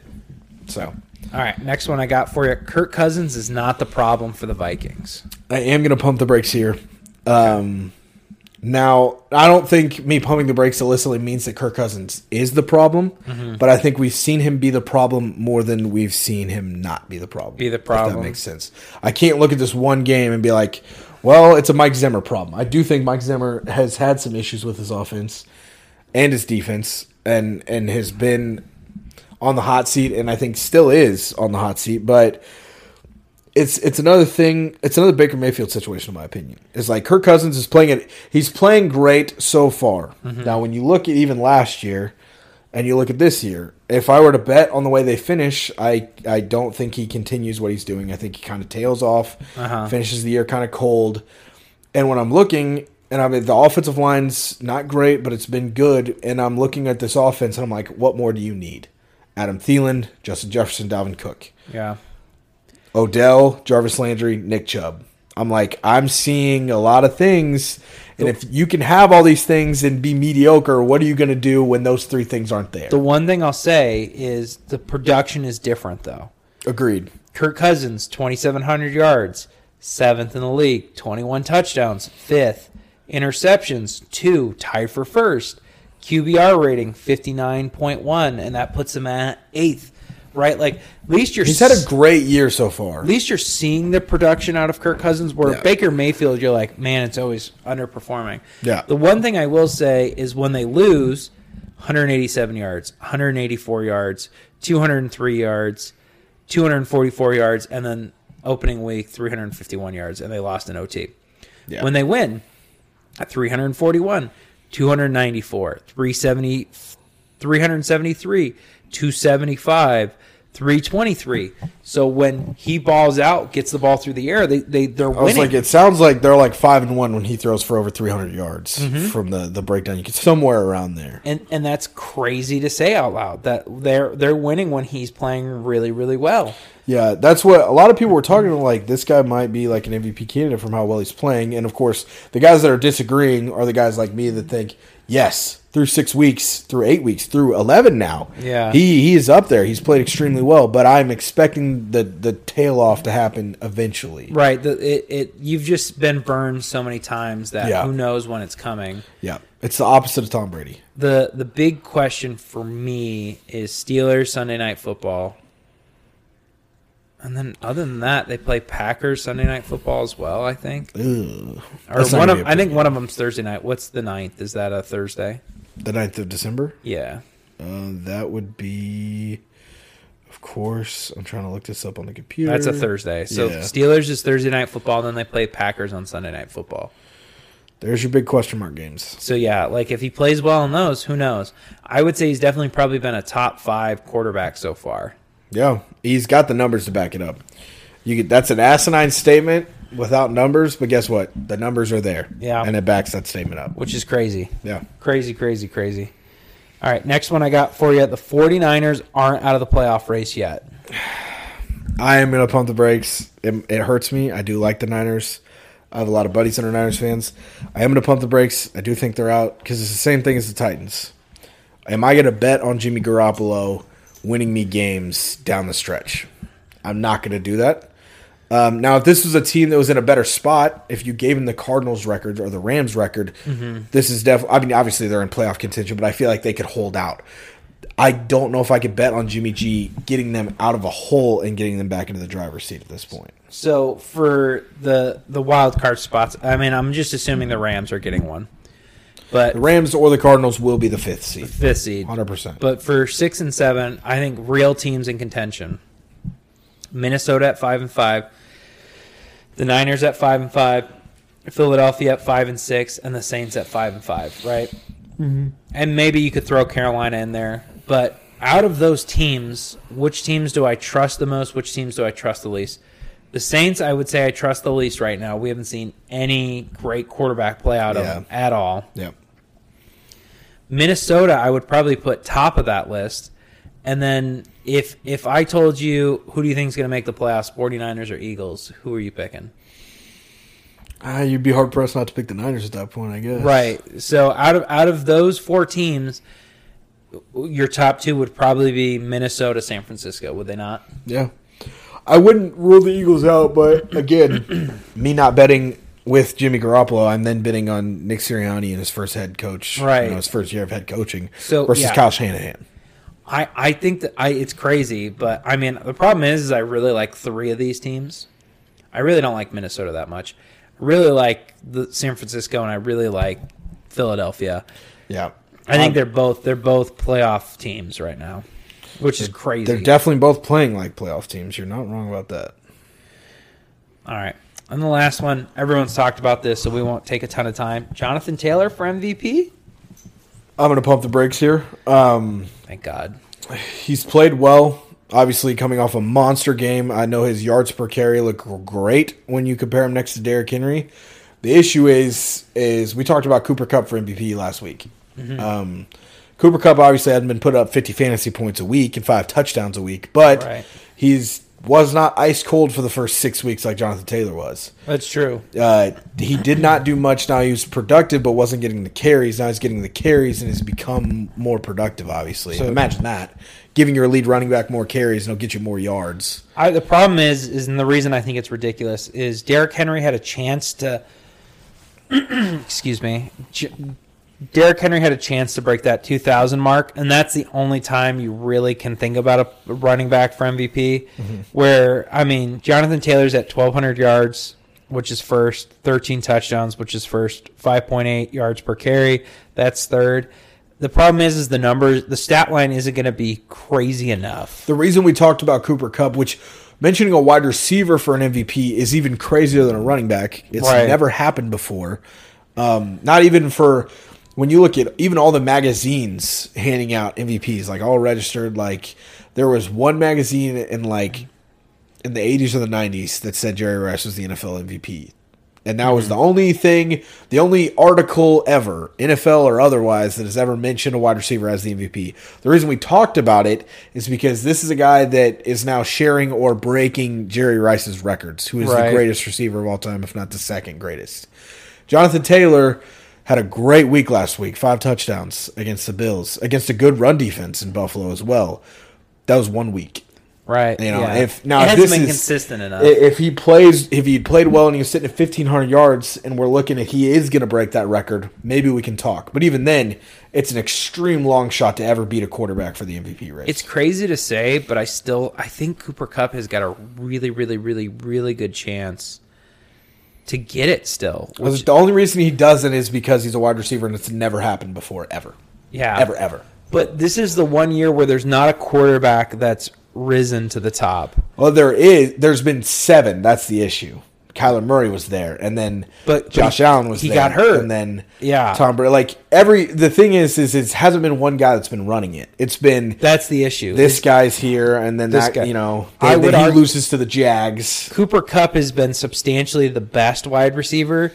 And I mean, let's say he gets, let's say he doesn't break the touchdown record. Let's say he has 17 touchdowns, but he still goes out there, catches 140 balls for 2,000 yards. I, I think it would be hard not to give him. I think Cooper Cup has been the most consistent player through eleven weeks. I think. I don't Right. think there's like players may have had higher highs. Jonathan Taylor probably had a better week than Cooper Cup has all season. But the issue is, is that if you were to rank all ten games by each player at this point, Cooper Cup, Jonathan Taylor has one, but Cooper Cup probably has like. Two through six, and then Right. Jonathan Taylor, and then Cooper Cup again, and then all of JT's first six games come at the end of that list.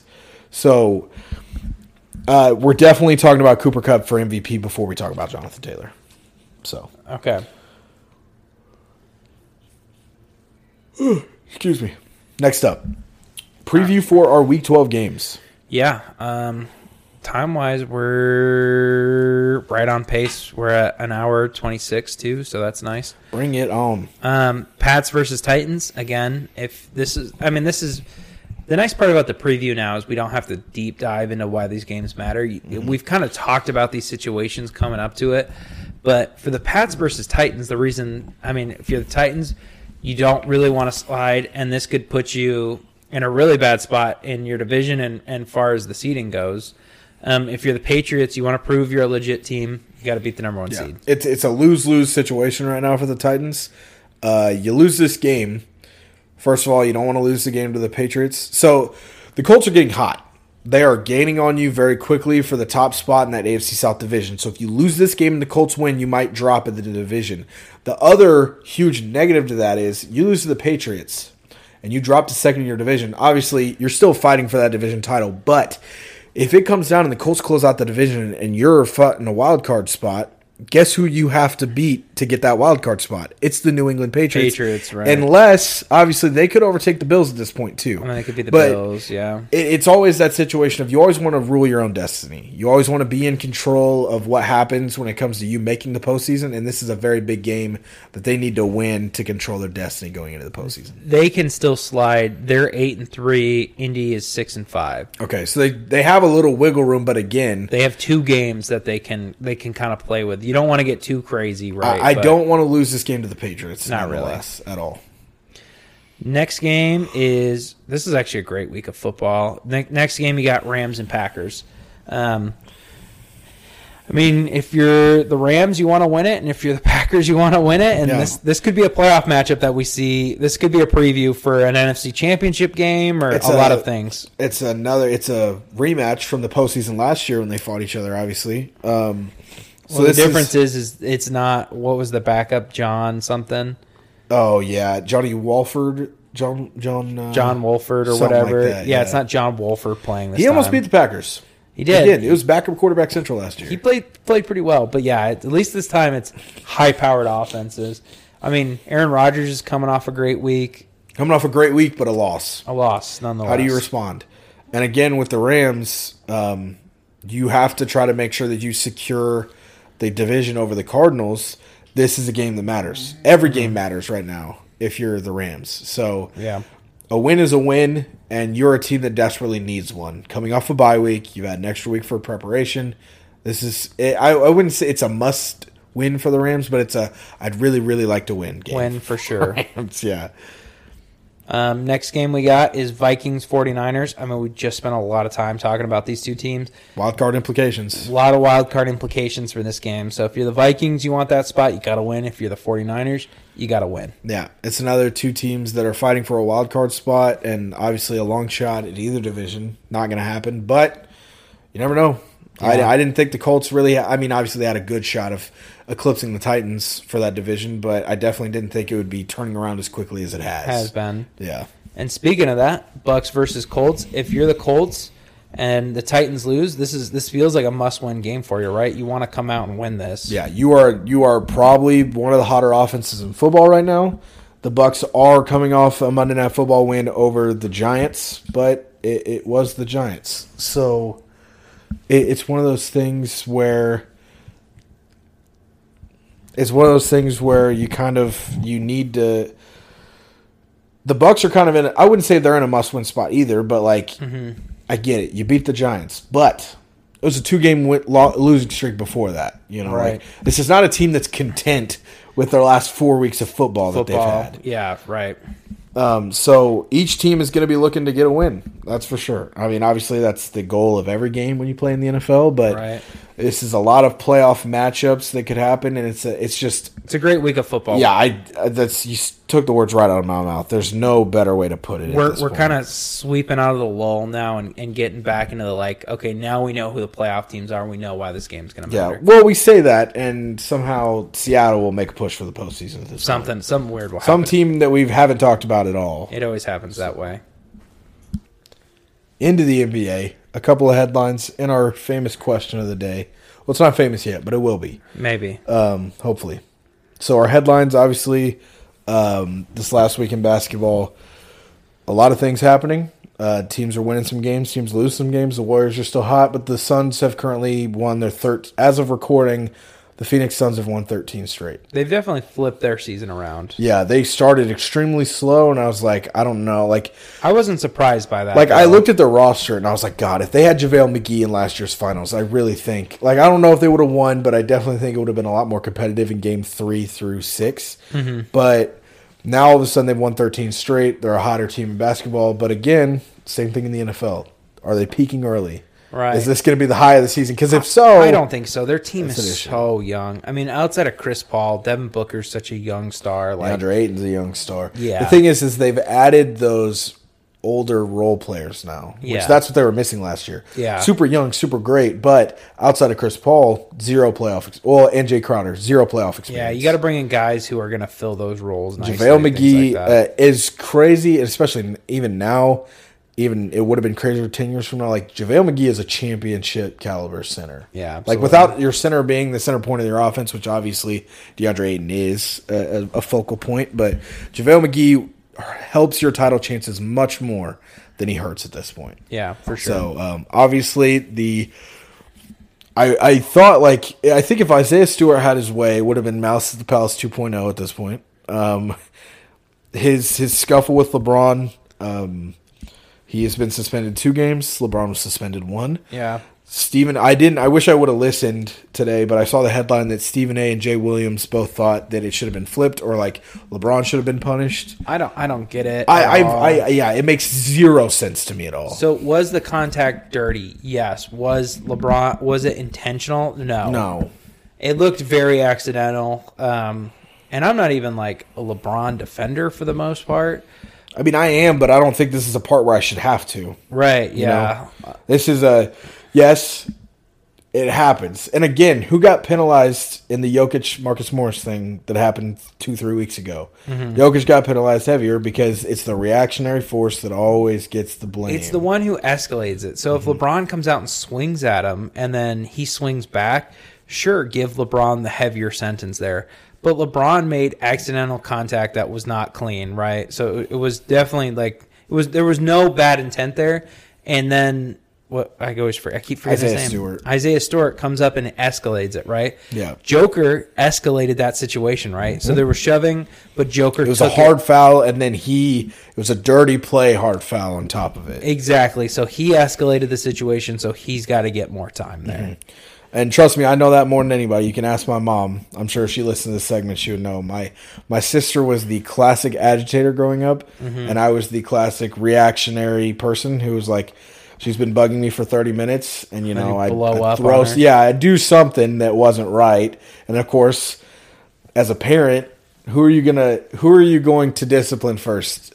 The one that was apparently annoying someone for 20 minutes or the one that you saw hit the other one. Right, It's always exactly. going to be the second one that gets caught. Yeah. That is that is my role in the situation. I know it better than most. Yeah. But as I mean LeBron tried to get Isaiah Stewart's phone number after the game to make sure he knew the contact wasn't intentional. It was a He turned around right away and yeah, was like, it was like my, bad. Yeah, yeah. It was, like I I I didn't mean to do that. yeah, Like, it was a box out on a free throw. Right. It's it's a physical play to start with.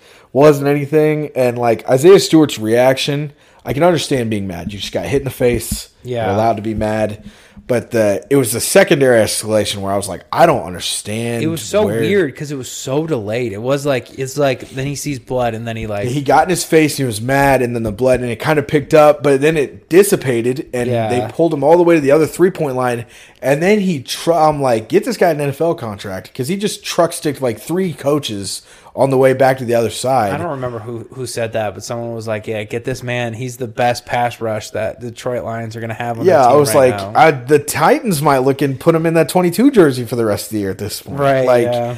Like, because he, like, they pulled him all the way back, and all of a sudden he throws one coach, and then literally, like, three coaches put him themselves in between him and the Lakers bench, and he, le- like, legitimately just ran through them, like, knocked them to the ground.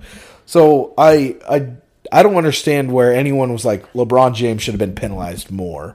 "Yeah, I don't, I don't get what the argument is there. I, I It's couldn't." hundred understand percent that. wrong. There's no like we're looking at a guy that there was an accidental play versus a guy that took it overboard and was legitimately trying to fight an entire team. Yeah, absolutely. So not much more needs to be said. No, not not really. Um, Luke Walton was fired um, By the Sacramento Kings. by the Kings. Yeah, Um, a move that I enjoyed. You're not as much of a fan of it. I I don't like the move. So here's the thing: in the last 20 years, Luke Walton is the second highest winning percentage out of any Kings coach, which is crazy to say. Yeah, bullet point. yeah, That is an insane statistic, and I'm glad you saw that because I never, ever in a million years would have guessed that that's true. But uh, their winningest coach of all time retired in 6 and then through the 2000s, he has been the winningest. He has the best win percentage of any coach since 06. So here's here's what this reminds me of is when the Lions fired Jim Caldwell after coming off nine and seven, nine and 7 Mm-hmm. and then they've just sucked since then.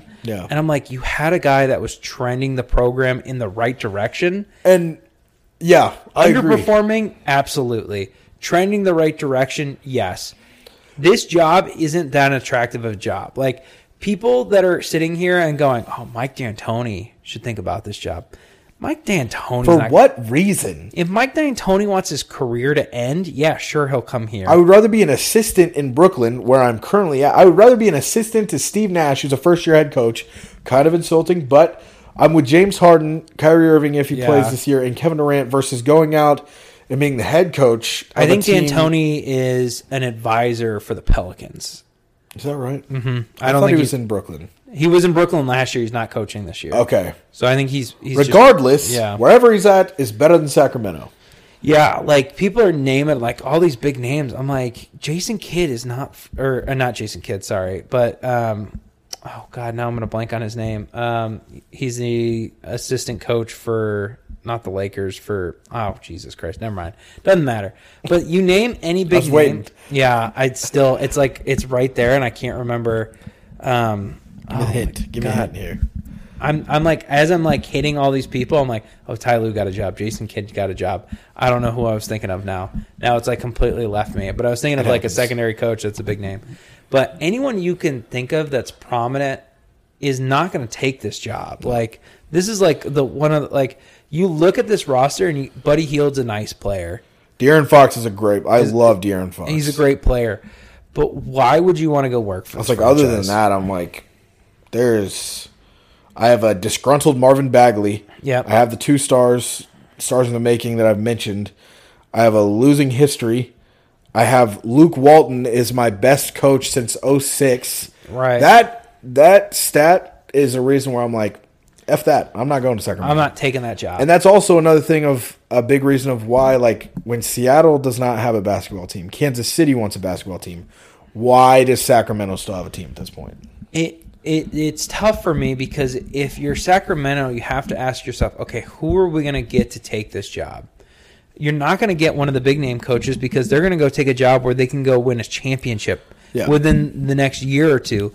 This is not that. s- This is at least still a three or four year rebuild. Yeah. that's why I don't At like Fox- best, At best, if right. everything goes right, and that's if you you have to slam dunk a lottery pick or two. You know Mm-hmm. what I mean? I think Alvin Gentry has been named as the interim. I think he'll probably be the long term option going forward. I, I don't see how he's not the long term. he, he's a solid coaching option. Uh, he's with the Pelicans before they uh, before he was fired there. Which the whole Jim Caldwell thing was always funny because like the Lions were seven and nine for two years, and they're like, this isn't good enough. nine and seven. Were they nine and seven? The Yeah, two they had years? two winning seasons with him when they fired him. Like I, it's just like if that's the Patriots and it was like Bill Belichick's gone, Jim Caldwell comes in, goes nine and seven. You're like, this isn't good enough. You're like, Right. It's a team that's used to winning a lot. This is the this is the two best seasons you've had in decades, Right. And for the they've went what was it? What did we decide? Was it thirty two and forty one in their last two years or something? Like it was thirty one and forty one. Yeah, something like that. A piece, like Forty-one wins for this team, I feel like is good. yeah, That's really good. That's where you want. Thirty-one wins in in in seventy-two games is really not terrible. Honestly, I 82 didn't know that games. they were winning. They played seventy-two apiece That- the last two years. Two years. So yeah, so they're sitting at thirty-one and forty-one individually for the last two So years apiece. the years that he's had full seasons, he hasn't had a full eighty-two game season as head coach. Isn't that insanity? that's crazy.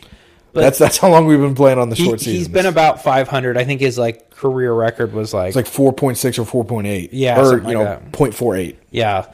But you look at this and you go, you're not to the point where you want to take that next step. You give him at least another two years where you feel to this point. I was like- now we can go get a guy that's it, it feels like to me so when the bucks fired jason kidd i questioned it because again it felt a little too early Yeah.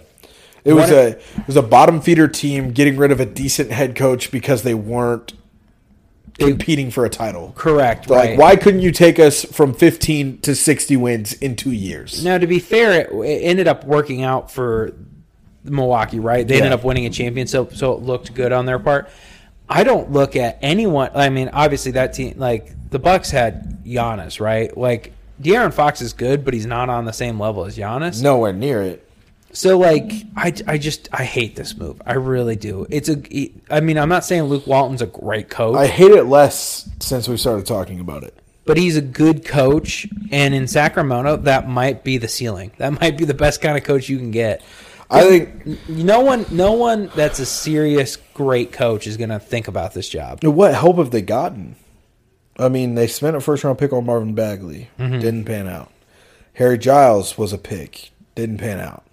They traded for Buddy Heald, which in retrospect, at the time, I was like, this is stupid. Remember, they gave up Boogie, who was the best center in the league at the time, for Steph Curry like potential, was Yeah. the reason they made the trade. Now, again, Buddy Heald has nowhere near lived up to that. But considering that Demarcus Cousins is currently a free agent out of the league, solid trade. Good it worked win. out. They won. That was a that was a perfect. That was a, a slam dunk of a trade. Buddy Heald's probably a two or a three on a championship level team. I think he's a three on a championship level. Yeah, team. he's a three on it, and then De'Aaron Fox is maybe a one, maybe a two. I, I think he's a two in my opinion. Like he's the Drew Holiday of a of a championship team. so. You're still missing the one, and the hardest one to get is the one. Yeah, Right. It is very, very hard. Like when you look at the hierarchy of the NBA teams currently, if I were to list you all the contenders Mm-hmm. and you look at their top option, I guarantee you more often than not did that team draft that player. Like the Warriors, Stephen Steph Curry, Curry. Uh, Brooklyn didn't draft their top guy. no, Uh, LA didn't draft any of their top guys. Mm-hmm. Uh, the other LA team didn't draft their top guy. Dallas, they've drafted their top guy. I Yeah. think the Grizzlies probably have, but those are low end guys. Th- or not low end guys, low end teams. Like they're Well. the seven and the eight seed. Yeah. Now I'm talking about top four seed. well, Ja Denver, Ja's going to lead that team to like a top four seed this year. Denver, Oh. Denver drafted their guy. I think Denver and Golden State have. Milwaukee drafted their guy as well. Milwaukee drafted their guy. Like even if I were to throw New York in, New, New York didn't draft their top guy. No, we don't even really have a one. Um, Yeah, uh, Miami didn't draft their top guy. Nope. So I, I think that's more often than not. So, and that's the hardest thing. If you can't draft your top guy, how the hell? What is the pitch? You're going into free agency. Giannis is a free agent. Somehow he agrees to hop on a plane and go to Sacramento. Yeah. When in all reality, he flew to Golden State and he's like, okay, I'll take a four hour drive and talk to you, I guess. What's the pitch? There is none. I have a I have the same team that you want a title with, except both your second and third options are a little worse than what you're used to. Used to. Like you look at Chris Middleton and Drew Holiday, and I look at De'Aaron Fox and I look at Buddy Heald, and I'm like, these are low end versions of the same thing that you had in in Milwaukee. At least when New York was bad, it was still the draw of like, oh, you, you can It's play in New the- York. You can play in the Garden. You live in the best city in the world. You know your fans are going to show up and be passionate no matter what. Yeah, you're they- gonna you're gonna immediately be top five in jersey sales. Yeah, like there is there is an allure there. This Right. is the this is the New York Knicks three years ago, but it's not in New York. It's in Sacramento. Of all I don't places. know. Like if the Kings made the playoffs, would that game even sell out?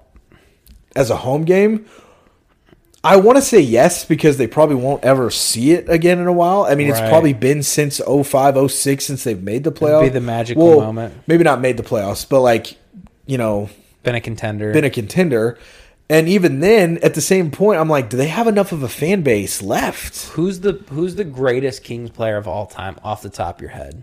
off the top of my head now sacramento kings or kings in general Who the Kings used to be before they were in Sacramento? I think they, they were in Kansas City for a while, and I think Oscar Robertson played for them at some point. I thought Oh. Okay. I could be wrong about that. Off the top of my head, it's going to be Demarcus Cousins, or Really? I- in, in recent memory. again, I wasn't watching basketball back in 01 when He they would were have making been like runs. the third guy that came to my head. I would have said probably Mike Bibby I would be think one. Mike Bibby and um, Chris Webber, Chris Webber It would, be. Chris Webber would be my two. I know how good that 01 team was, but I never got to see them in their heyday. Yeah. I do think they did get robbed out of an NBA, the, uh, of a finals trip. Mike Bibby was something. I've watched the 37 minute long YouTube video. I do believe that the NBA rigged the Lakers into that finals matchup in 1 They, I think the Kings had them beat. But again, I haven't Kings- been down that rabbit hole. the, the Kings doesn't sell you tickets. no, As good as that 01 Kings team was, what sells tickets in the NBA finals? AI versus Mike Bibby or AI versus Kobe and Shaq? Kobe and Shaq. right? 110%. Well, that's I mean that's the thing. Like the MLB this year, they much r- would have rather had LA versus the Astros. Oh, 110%. I mean, even though the Braves won and they were the better team and everything, like Yeah, they got ratings hot. wise, right? Yeah. Now maybe if if the Braves were fully healthy and they had, um, Shay's gonna murder me for forgetting his name. Their star Freddie fielder. Freeman? No, no, no. The one that was hurt. Um, God, Oh. there is there a left fielder? Yeah, I can't remember his name, but anyways, Yeah, we all know who I'm talking about. Ro- Ronald Acuna. Yeah, there you if they go. had Acuna, maybe. But even then, you're looking at I want the rematch. The well, the problem with these like mid-major teams is they just don't have the draw that the major markets are going to have, right? Like if you're looking at LA versus Atlanta, LA is going to get more people to watch. Mm-hmm. Like it's just how it is, and the and the Dodgers are a bigger sports team in general than the Braves are. Yeah. Um, I mean, the Lakers versus the Kings. You know what I mean? The Lake. More people are Yeah, gonna watch I- the Lakers because the name. I just don't understand from Adam Silver, from anybody's standpoint, how I can be like, I would rather the Kings be the fourth best team in Sacramento, in, in, in California, be the fourth best team in California, and barely sell tickets, where I can put the exact same team, I can rebrand them, and I could not add a free agent for the next two years, and I could double their ticket sales by just sticking that team in Seattle and naming them the Supersonics. maybe, maybe. I don't know. if It- they're- It's just a money standpoint. I don't understand why they're still there. But Luke Walton's out. Alvin Gentry's in. We'll see if it affects the Kings. My bet is probably not in the long run. Okay. Um, this one we, we don't have to spend a lot of time on. I know we're. The problem is, is I think this happened Thursday of last week, so we already had recorded the podcast. It's definitely late. Um, Steph Curry getting MVP chance in Barclays Center. Wow. This this the reason that I want to talk about this as a Knicks fan is this vindicated the feelings that I have. I don't care how good of a team Brooklyn puts together. New York City will always be a Knicks city. Like it just it'll never flip over to it. Mm-hmm. And to me, it just solidified that like Knicks fans are going are the ones that are going to Brooklyn to watch the Nets play. so when Steph Curry has a great game, they're like all jazzed up. Then you know what I mean? I like think the only opposing player that wouldn't get MVP chance in Barclays from Knicks fans would probably be Trey Young. Trae That's Young. about it. Oh yeah, no, Trey Young will never get chance in, in New York City. I tell ever. you what, I as much as I the Knicks are growing on me again, and I love them. I do like Trey Young because I love a good villain. There's not like Yeah. when you have that that guy that just and the guy that fills it. The thing is, is like Kevin Durant could have been the greatest villain of all time, but he didn't want to play the role. He No, I wanted don't to blame him. Yeah, so like, but when you have a guy that can get those F Trey Young chants in New York, that Yeah. picture will forever stick in my head of him like looking back at Knicks fans and just smiling. Like some guys just play the role naturally, and it's so fun to watch. And I, I think I get that from being a wrestling fan. as a Knicks fan, like there's we love it when the team's good, but a close second, and I mean a close second, we also love to hate someone. Oh, 100 percent. Who the, does it? The Reggie Miller years when he was just absolutely hated and he's flipping off Spike Lee in the Yep. Mm-hmm. garden. Like that's iconic moments in NBA history. and it's it's not as iconic, but I remember how much I absolute my absolute disdain for the Indiana Pacers for a good two to three year stretch, where I was Yeah. like, I fucking hate Roy Hibbert. Yeah. It's like Roy Hibbert was at the top of my list. I- I couldn't stand that Pacers team. I there's like you know how people do the bets like oh I'll wear like a jersey as like you know like if Yeah. I lose the bet there is no bet that I would ever take where I'd wear a Trey Young jersey Never, absolutely ever. not nope. Never ever. never ever Wow. I hate Trey Young I feel like there's got to be a bet out. There's there's a bet, but you would not say yes until it was the briefcase was in your hand. oh yeah I would need to see cat I need to see a lot of cash to be it's like, one of those ones where like hypothetically, I will never say yes to that. I would you know what my ideal sin- situation is for Hmm. the East this year is the Knicks are four and Atlanta's five and Atlanta's we just five. get a rematch of that That would Ah, oh my god, I would kill to see it. that'd be electric Oh my god. That would be hundred percent. That would be an awesome situation. I agree. But yeah, I, I'm not surprised by it. I mean, people that are going to Brooklyn to watch those games are basketball fans less than they are Brooklyn Nets fans. Yeah, So hundred percent. I would hundred percent. Like we all know that if the Nets, like they weren't before, before D'Angelo Russell got there and got into the playoffs, that this team was not huge. Like Mm-hmm. it wasn't a winning basketball team, and it wasn't a well loved basketball team because they're the second best team in the city. And they may, they may be better than the Knicks, but guess what? You ain't no one loved more than cares. the Yeah, Knicks. exactly. Hundred percent. It's like no matter how good the Mets are, it, the New York City will still be a Yankee city. Like it's Yeah. just it is what it It's is. the same thing with the Clippers. The Clippers could have won a title. They could win three straight with Kawhi Leonard. Exactly. It is a Laker town. It is exactly. Yeah. Um, next one I have, it's kind of died down, but I'm, I'm kind of curious. Where does Ben? Where do you think Ben Simmons goes?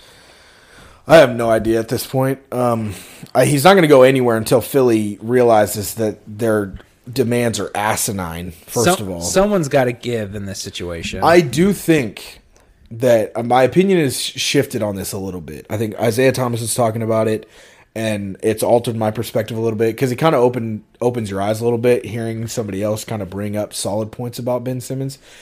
If my team does not lack three point shooting, I would trade for Ben Simmons pretty quickly. Yeah. He is an all star level talent, and again, the thing that Isaiah Thomas brought up and it's the old IT, Detroit IT. Yeah, that yeah, brought I this know up. exactly what you're talking about. I saw this interview. And I, I love it because it, it makes a lot of sense. He brings the historical reference into it. He's talking, there was a year that during Team USA stuff, him, Larry Bird, and a couple of guys are working on games. They're working on signature moves, crossovers, behind the backs, their shot, and everything.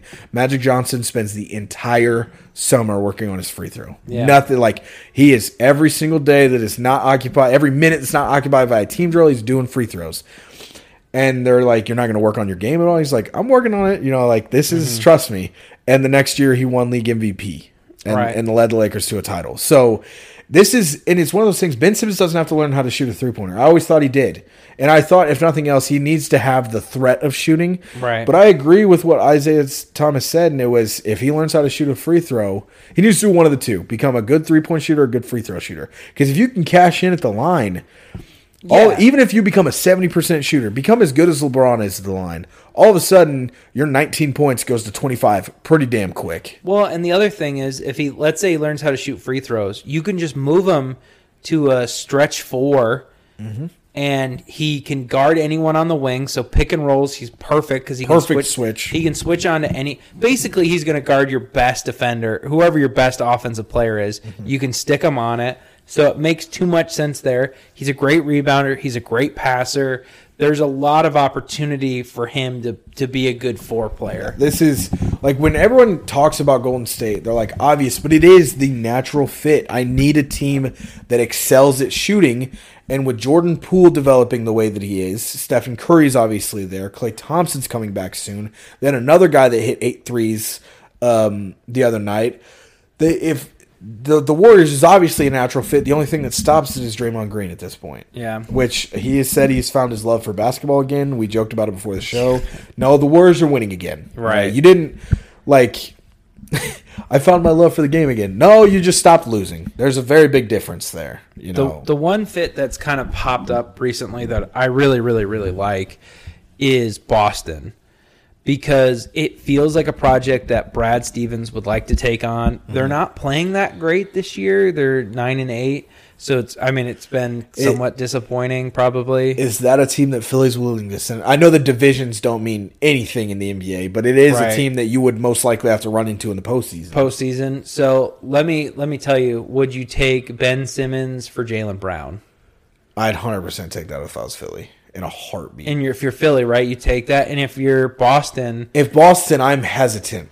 this this formula hasn't worked so It- far. It's something that I would have to see how the net. Now, if they continue to trend the way they are, Mm-hmm. if 30 games in, they're sitting at three above 500, yeah, I'm probably doing it. probably just try Yeah, it. not at, not, what are we, 17 games of the year? Probably not this early, but come trade deadline time, if I haven't seriously solidified myself as a top four seed as I should be, it's definitely something I'm considering way more than, than now. I I just don't know. Like he just doesn't make a sense. uh, He doesn't make sense on a lot of teams. Like like you said, he's got to go to somewhere where it's heavy shooting. I mean, Sacramento still makes a ton of sense, but the problem is, is you're gonna blow everything up to get him. I was like, yeah, Sacramento's gonna have to blow everything up to get him. If I had to try to quick pick some teams that I think he would work on, I think it'd be I have no idea and I wouldn't want it to happen, but Miami I think would kind of make sense. I don't think so. I I don't know. As a team that has shooting, trust me, they've got the three point. The issue is they probably have to give up some to get him. Yeah, Um, and it's a team that already has PJ Tucker, and I don't think the Heat need to make the move. You have to look at a border. It, it's as much as it is a fit, it's also a team that's willing to make the move. You're looking at a team that's probably an eight to a six seed that's looking to take the next step. right. Make make something to try to climb up. And and Atlanta would be an interesting one, but I I can't see a package that they go up. I don't think it's a great fit. And with John Collins in the building, I definitely don't like the fit at all. right. I, 'Cause and I- it, it takes away the potential of putting him at the. who are they four. going to give back that makes sense? Yeah, it would be it would be a, a haul of picks and a lot of unproven talent. Right. For a not great fit. Like Atlanta would destroy everything that makes them good outside of Trey Young and John Collins to get him. To try to put them together. Right. Uh,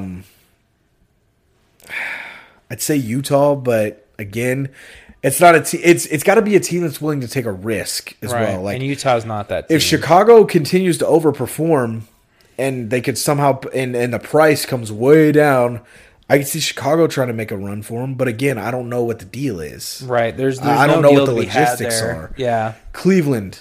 would be a decent one, but it's just because they have so much depth, they have no idea what to do with. But again, is that a team that's in in a, a, a winning spot right now? Not I, I really. think they're still a couple years away. So the fit is it doesn't matter because there's no team that fits that it makes sense. And for every team that it makes sense, they don't have the package to get them. So I think he would make a lot of sense on the Knicks, but the Knicks have nothing.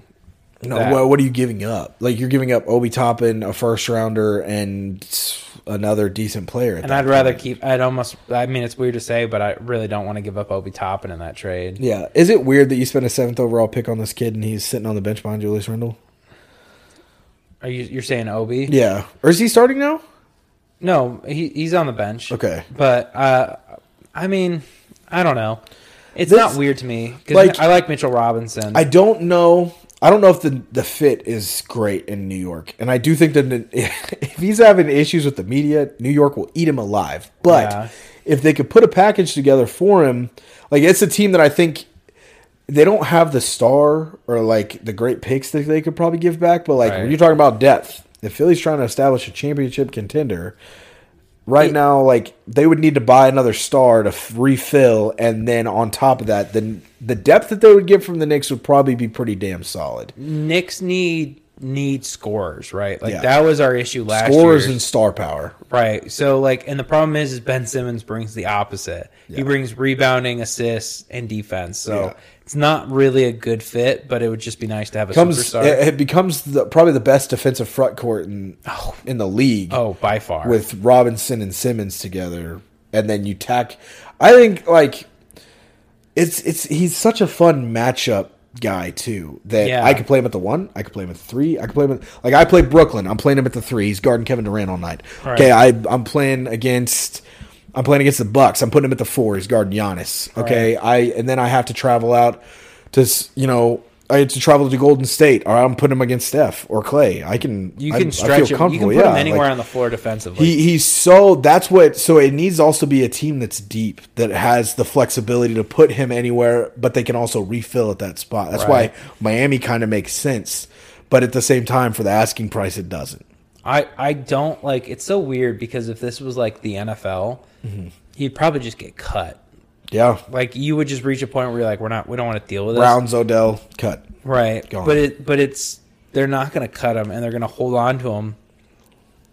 And I don't know what they're. I just don't know. I it's The bottom line is that he goes nowhere until they decide that they want to actually talk to a team about trading. Trading him. Because asking for James Wiseman, Andrew Wiggins, four first round picks Is just that's absurd. not that's not you talking trade. That's like we he wants to request a trade and we want to talk to somebody, but we don't actually want to trade him. So we're Right. gonna ask for like uh, it's there's no comparison you could throw on it. I was gonna try to, but we're we're getting tight for time here. yeah, We're- I we're at- figured we were. we so. are at two hours here.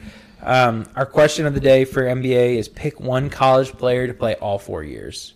I'm curious to see what you thought. Mello. Carmelo Anthony, four years As at a Syracuse, fan, I think that's pretty. four solid national pick. championships, hands down. bar none. Okay, alrighty then. I Let's- mean Jerry McNamara. That team, that team is just juicy right there. so I had a couple guys that I thought were interesting. Mm-hmm. You brought up Kevin Durant off the mic. That's definitely an interesting one. That was one that I, I think I told you was, Um, he would he would be number two on that list for me. Uh, a guy for me, and so when I thought about this, I'm thinking like maybe even a guy that was extremely exciting in college but didn't pan out in the league that we Right. didn't get to see him much. Michael Beasley is a guy that came to my head, and that's not the case state of me. Yeah. there is legitimate talks. It was not an asinine take at one point to say that Michael Beasley was better than Kevin Durant. Now, obviously, now that's insanity. insanity, but, but- that that was a debate to be had back in their college days. and it would have been fun to see him play four years of Division One Oh basketball. God. Because his NBA career was just a wasteland. Yeah, Yeah. and never got to see him. Kobe Bryant would be a guy like remember he's talked about possibly going to Duke if he would have went to college. I think seeing him and Coach K would have been Mm-hmm. That would have been electric. electric to watch, crazy. Um,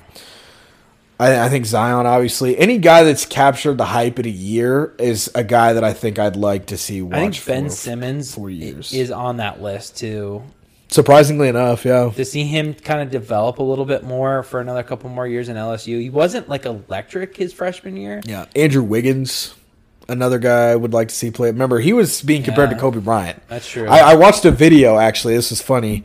I don't. It wasn't really intentional. Maybe it was subliminal. I watched a video like as I was working on the script and it was like, like some of the most asinine like draft comparisons are like Mm-hmm. what are the worst ones of all time and like uh Stephen A mentioned the like or no it was Colin Coward was like Luca doesn't hop off the page to me Mm-hmm. and they're like but Marvin Bagley that's a guy I'd spend that's a guy I'd take first overall and Oh, you're like God. that's two for one Right. and then but like there was uh the one with Andrew Wiggins being compared to Michael Jordan he was called the Maple Mamba at one point Mm-hmm. or not Michael Jordan it was Kobe Bryant but there's been some crazy ones out Michael there. Jordan's another one.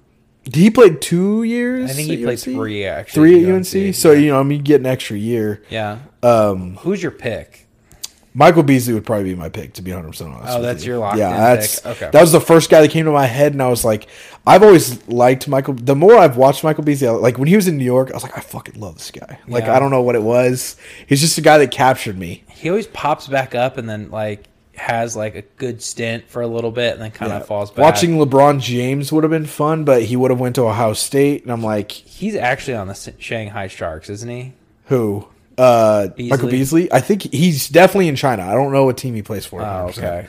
i know that's like the meme team over there, but is I can't remember if it's uh uh Jimmer for dead or if it's Beasley that actually plays for him. One of them does. Um. So he's actually okay. That is definitely not the Chinese basketball league. I think Okay. Michael Beasley. I think is playing either in Spain or Mexico currently. Okay. Um, but Jimmer, I thought played for. Let's see. So Beasley played for the the Guangdong Southern Tigers was the Okay. Chinese team he played for. Um, he did play for the Shanghai Sharks from 2014 to 2015. Beasley did? Yes, he did. Okay, okay. That was in between his stints with the Miami Heat. Gotcha. His his his second and third stint, Stint with, with the them. Miami Heat. Yeah, All right. We're five minutes over. We've got to wrap this up. I'll take it, man. Still not a bad week. A great week of football that we had. A lot of surprises, but holy cow! Next week is going to be a lot of fun. Yes, it is. Um, It's going to be pretty good. Yeah. So week eleven in the books. Week twelve to be had. A lot of football to watch. Can the Suns continue their win streak? A lot of stuff to watch in the NBA as well. Um, keep it locked with us. We got more BDL coming out this week. Obviously, we'll have the own show out next week for you guys, episode twelve. S- Until then, stay safe, stay healthy, have a good Thanksgiving. We'll see you guys next week.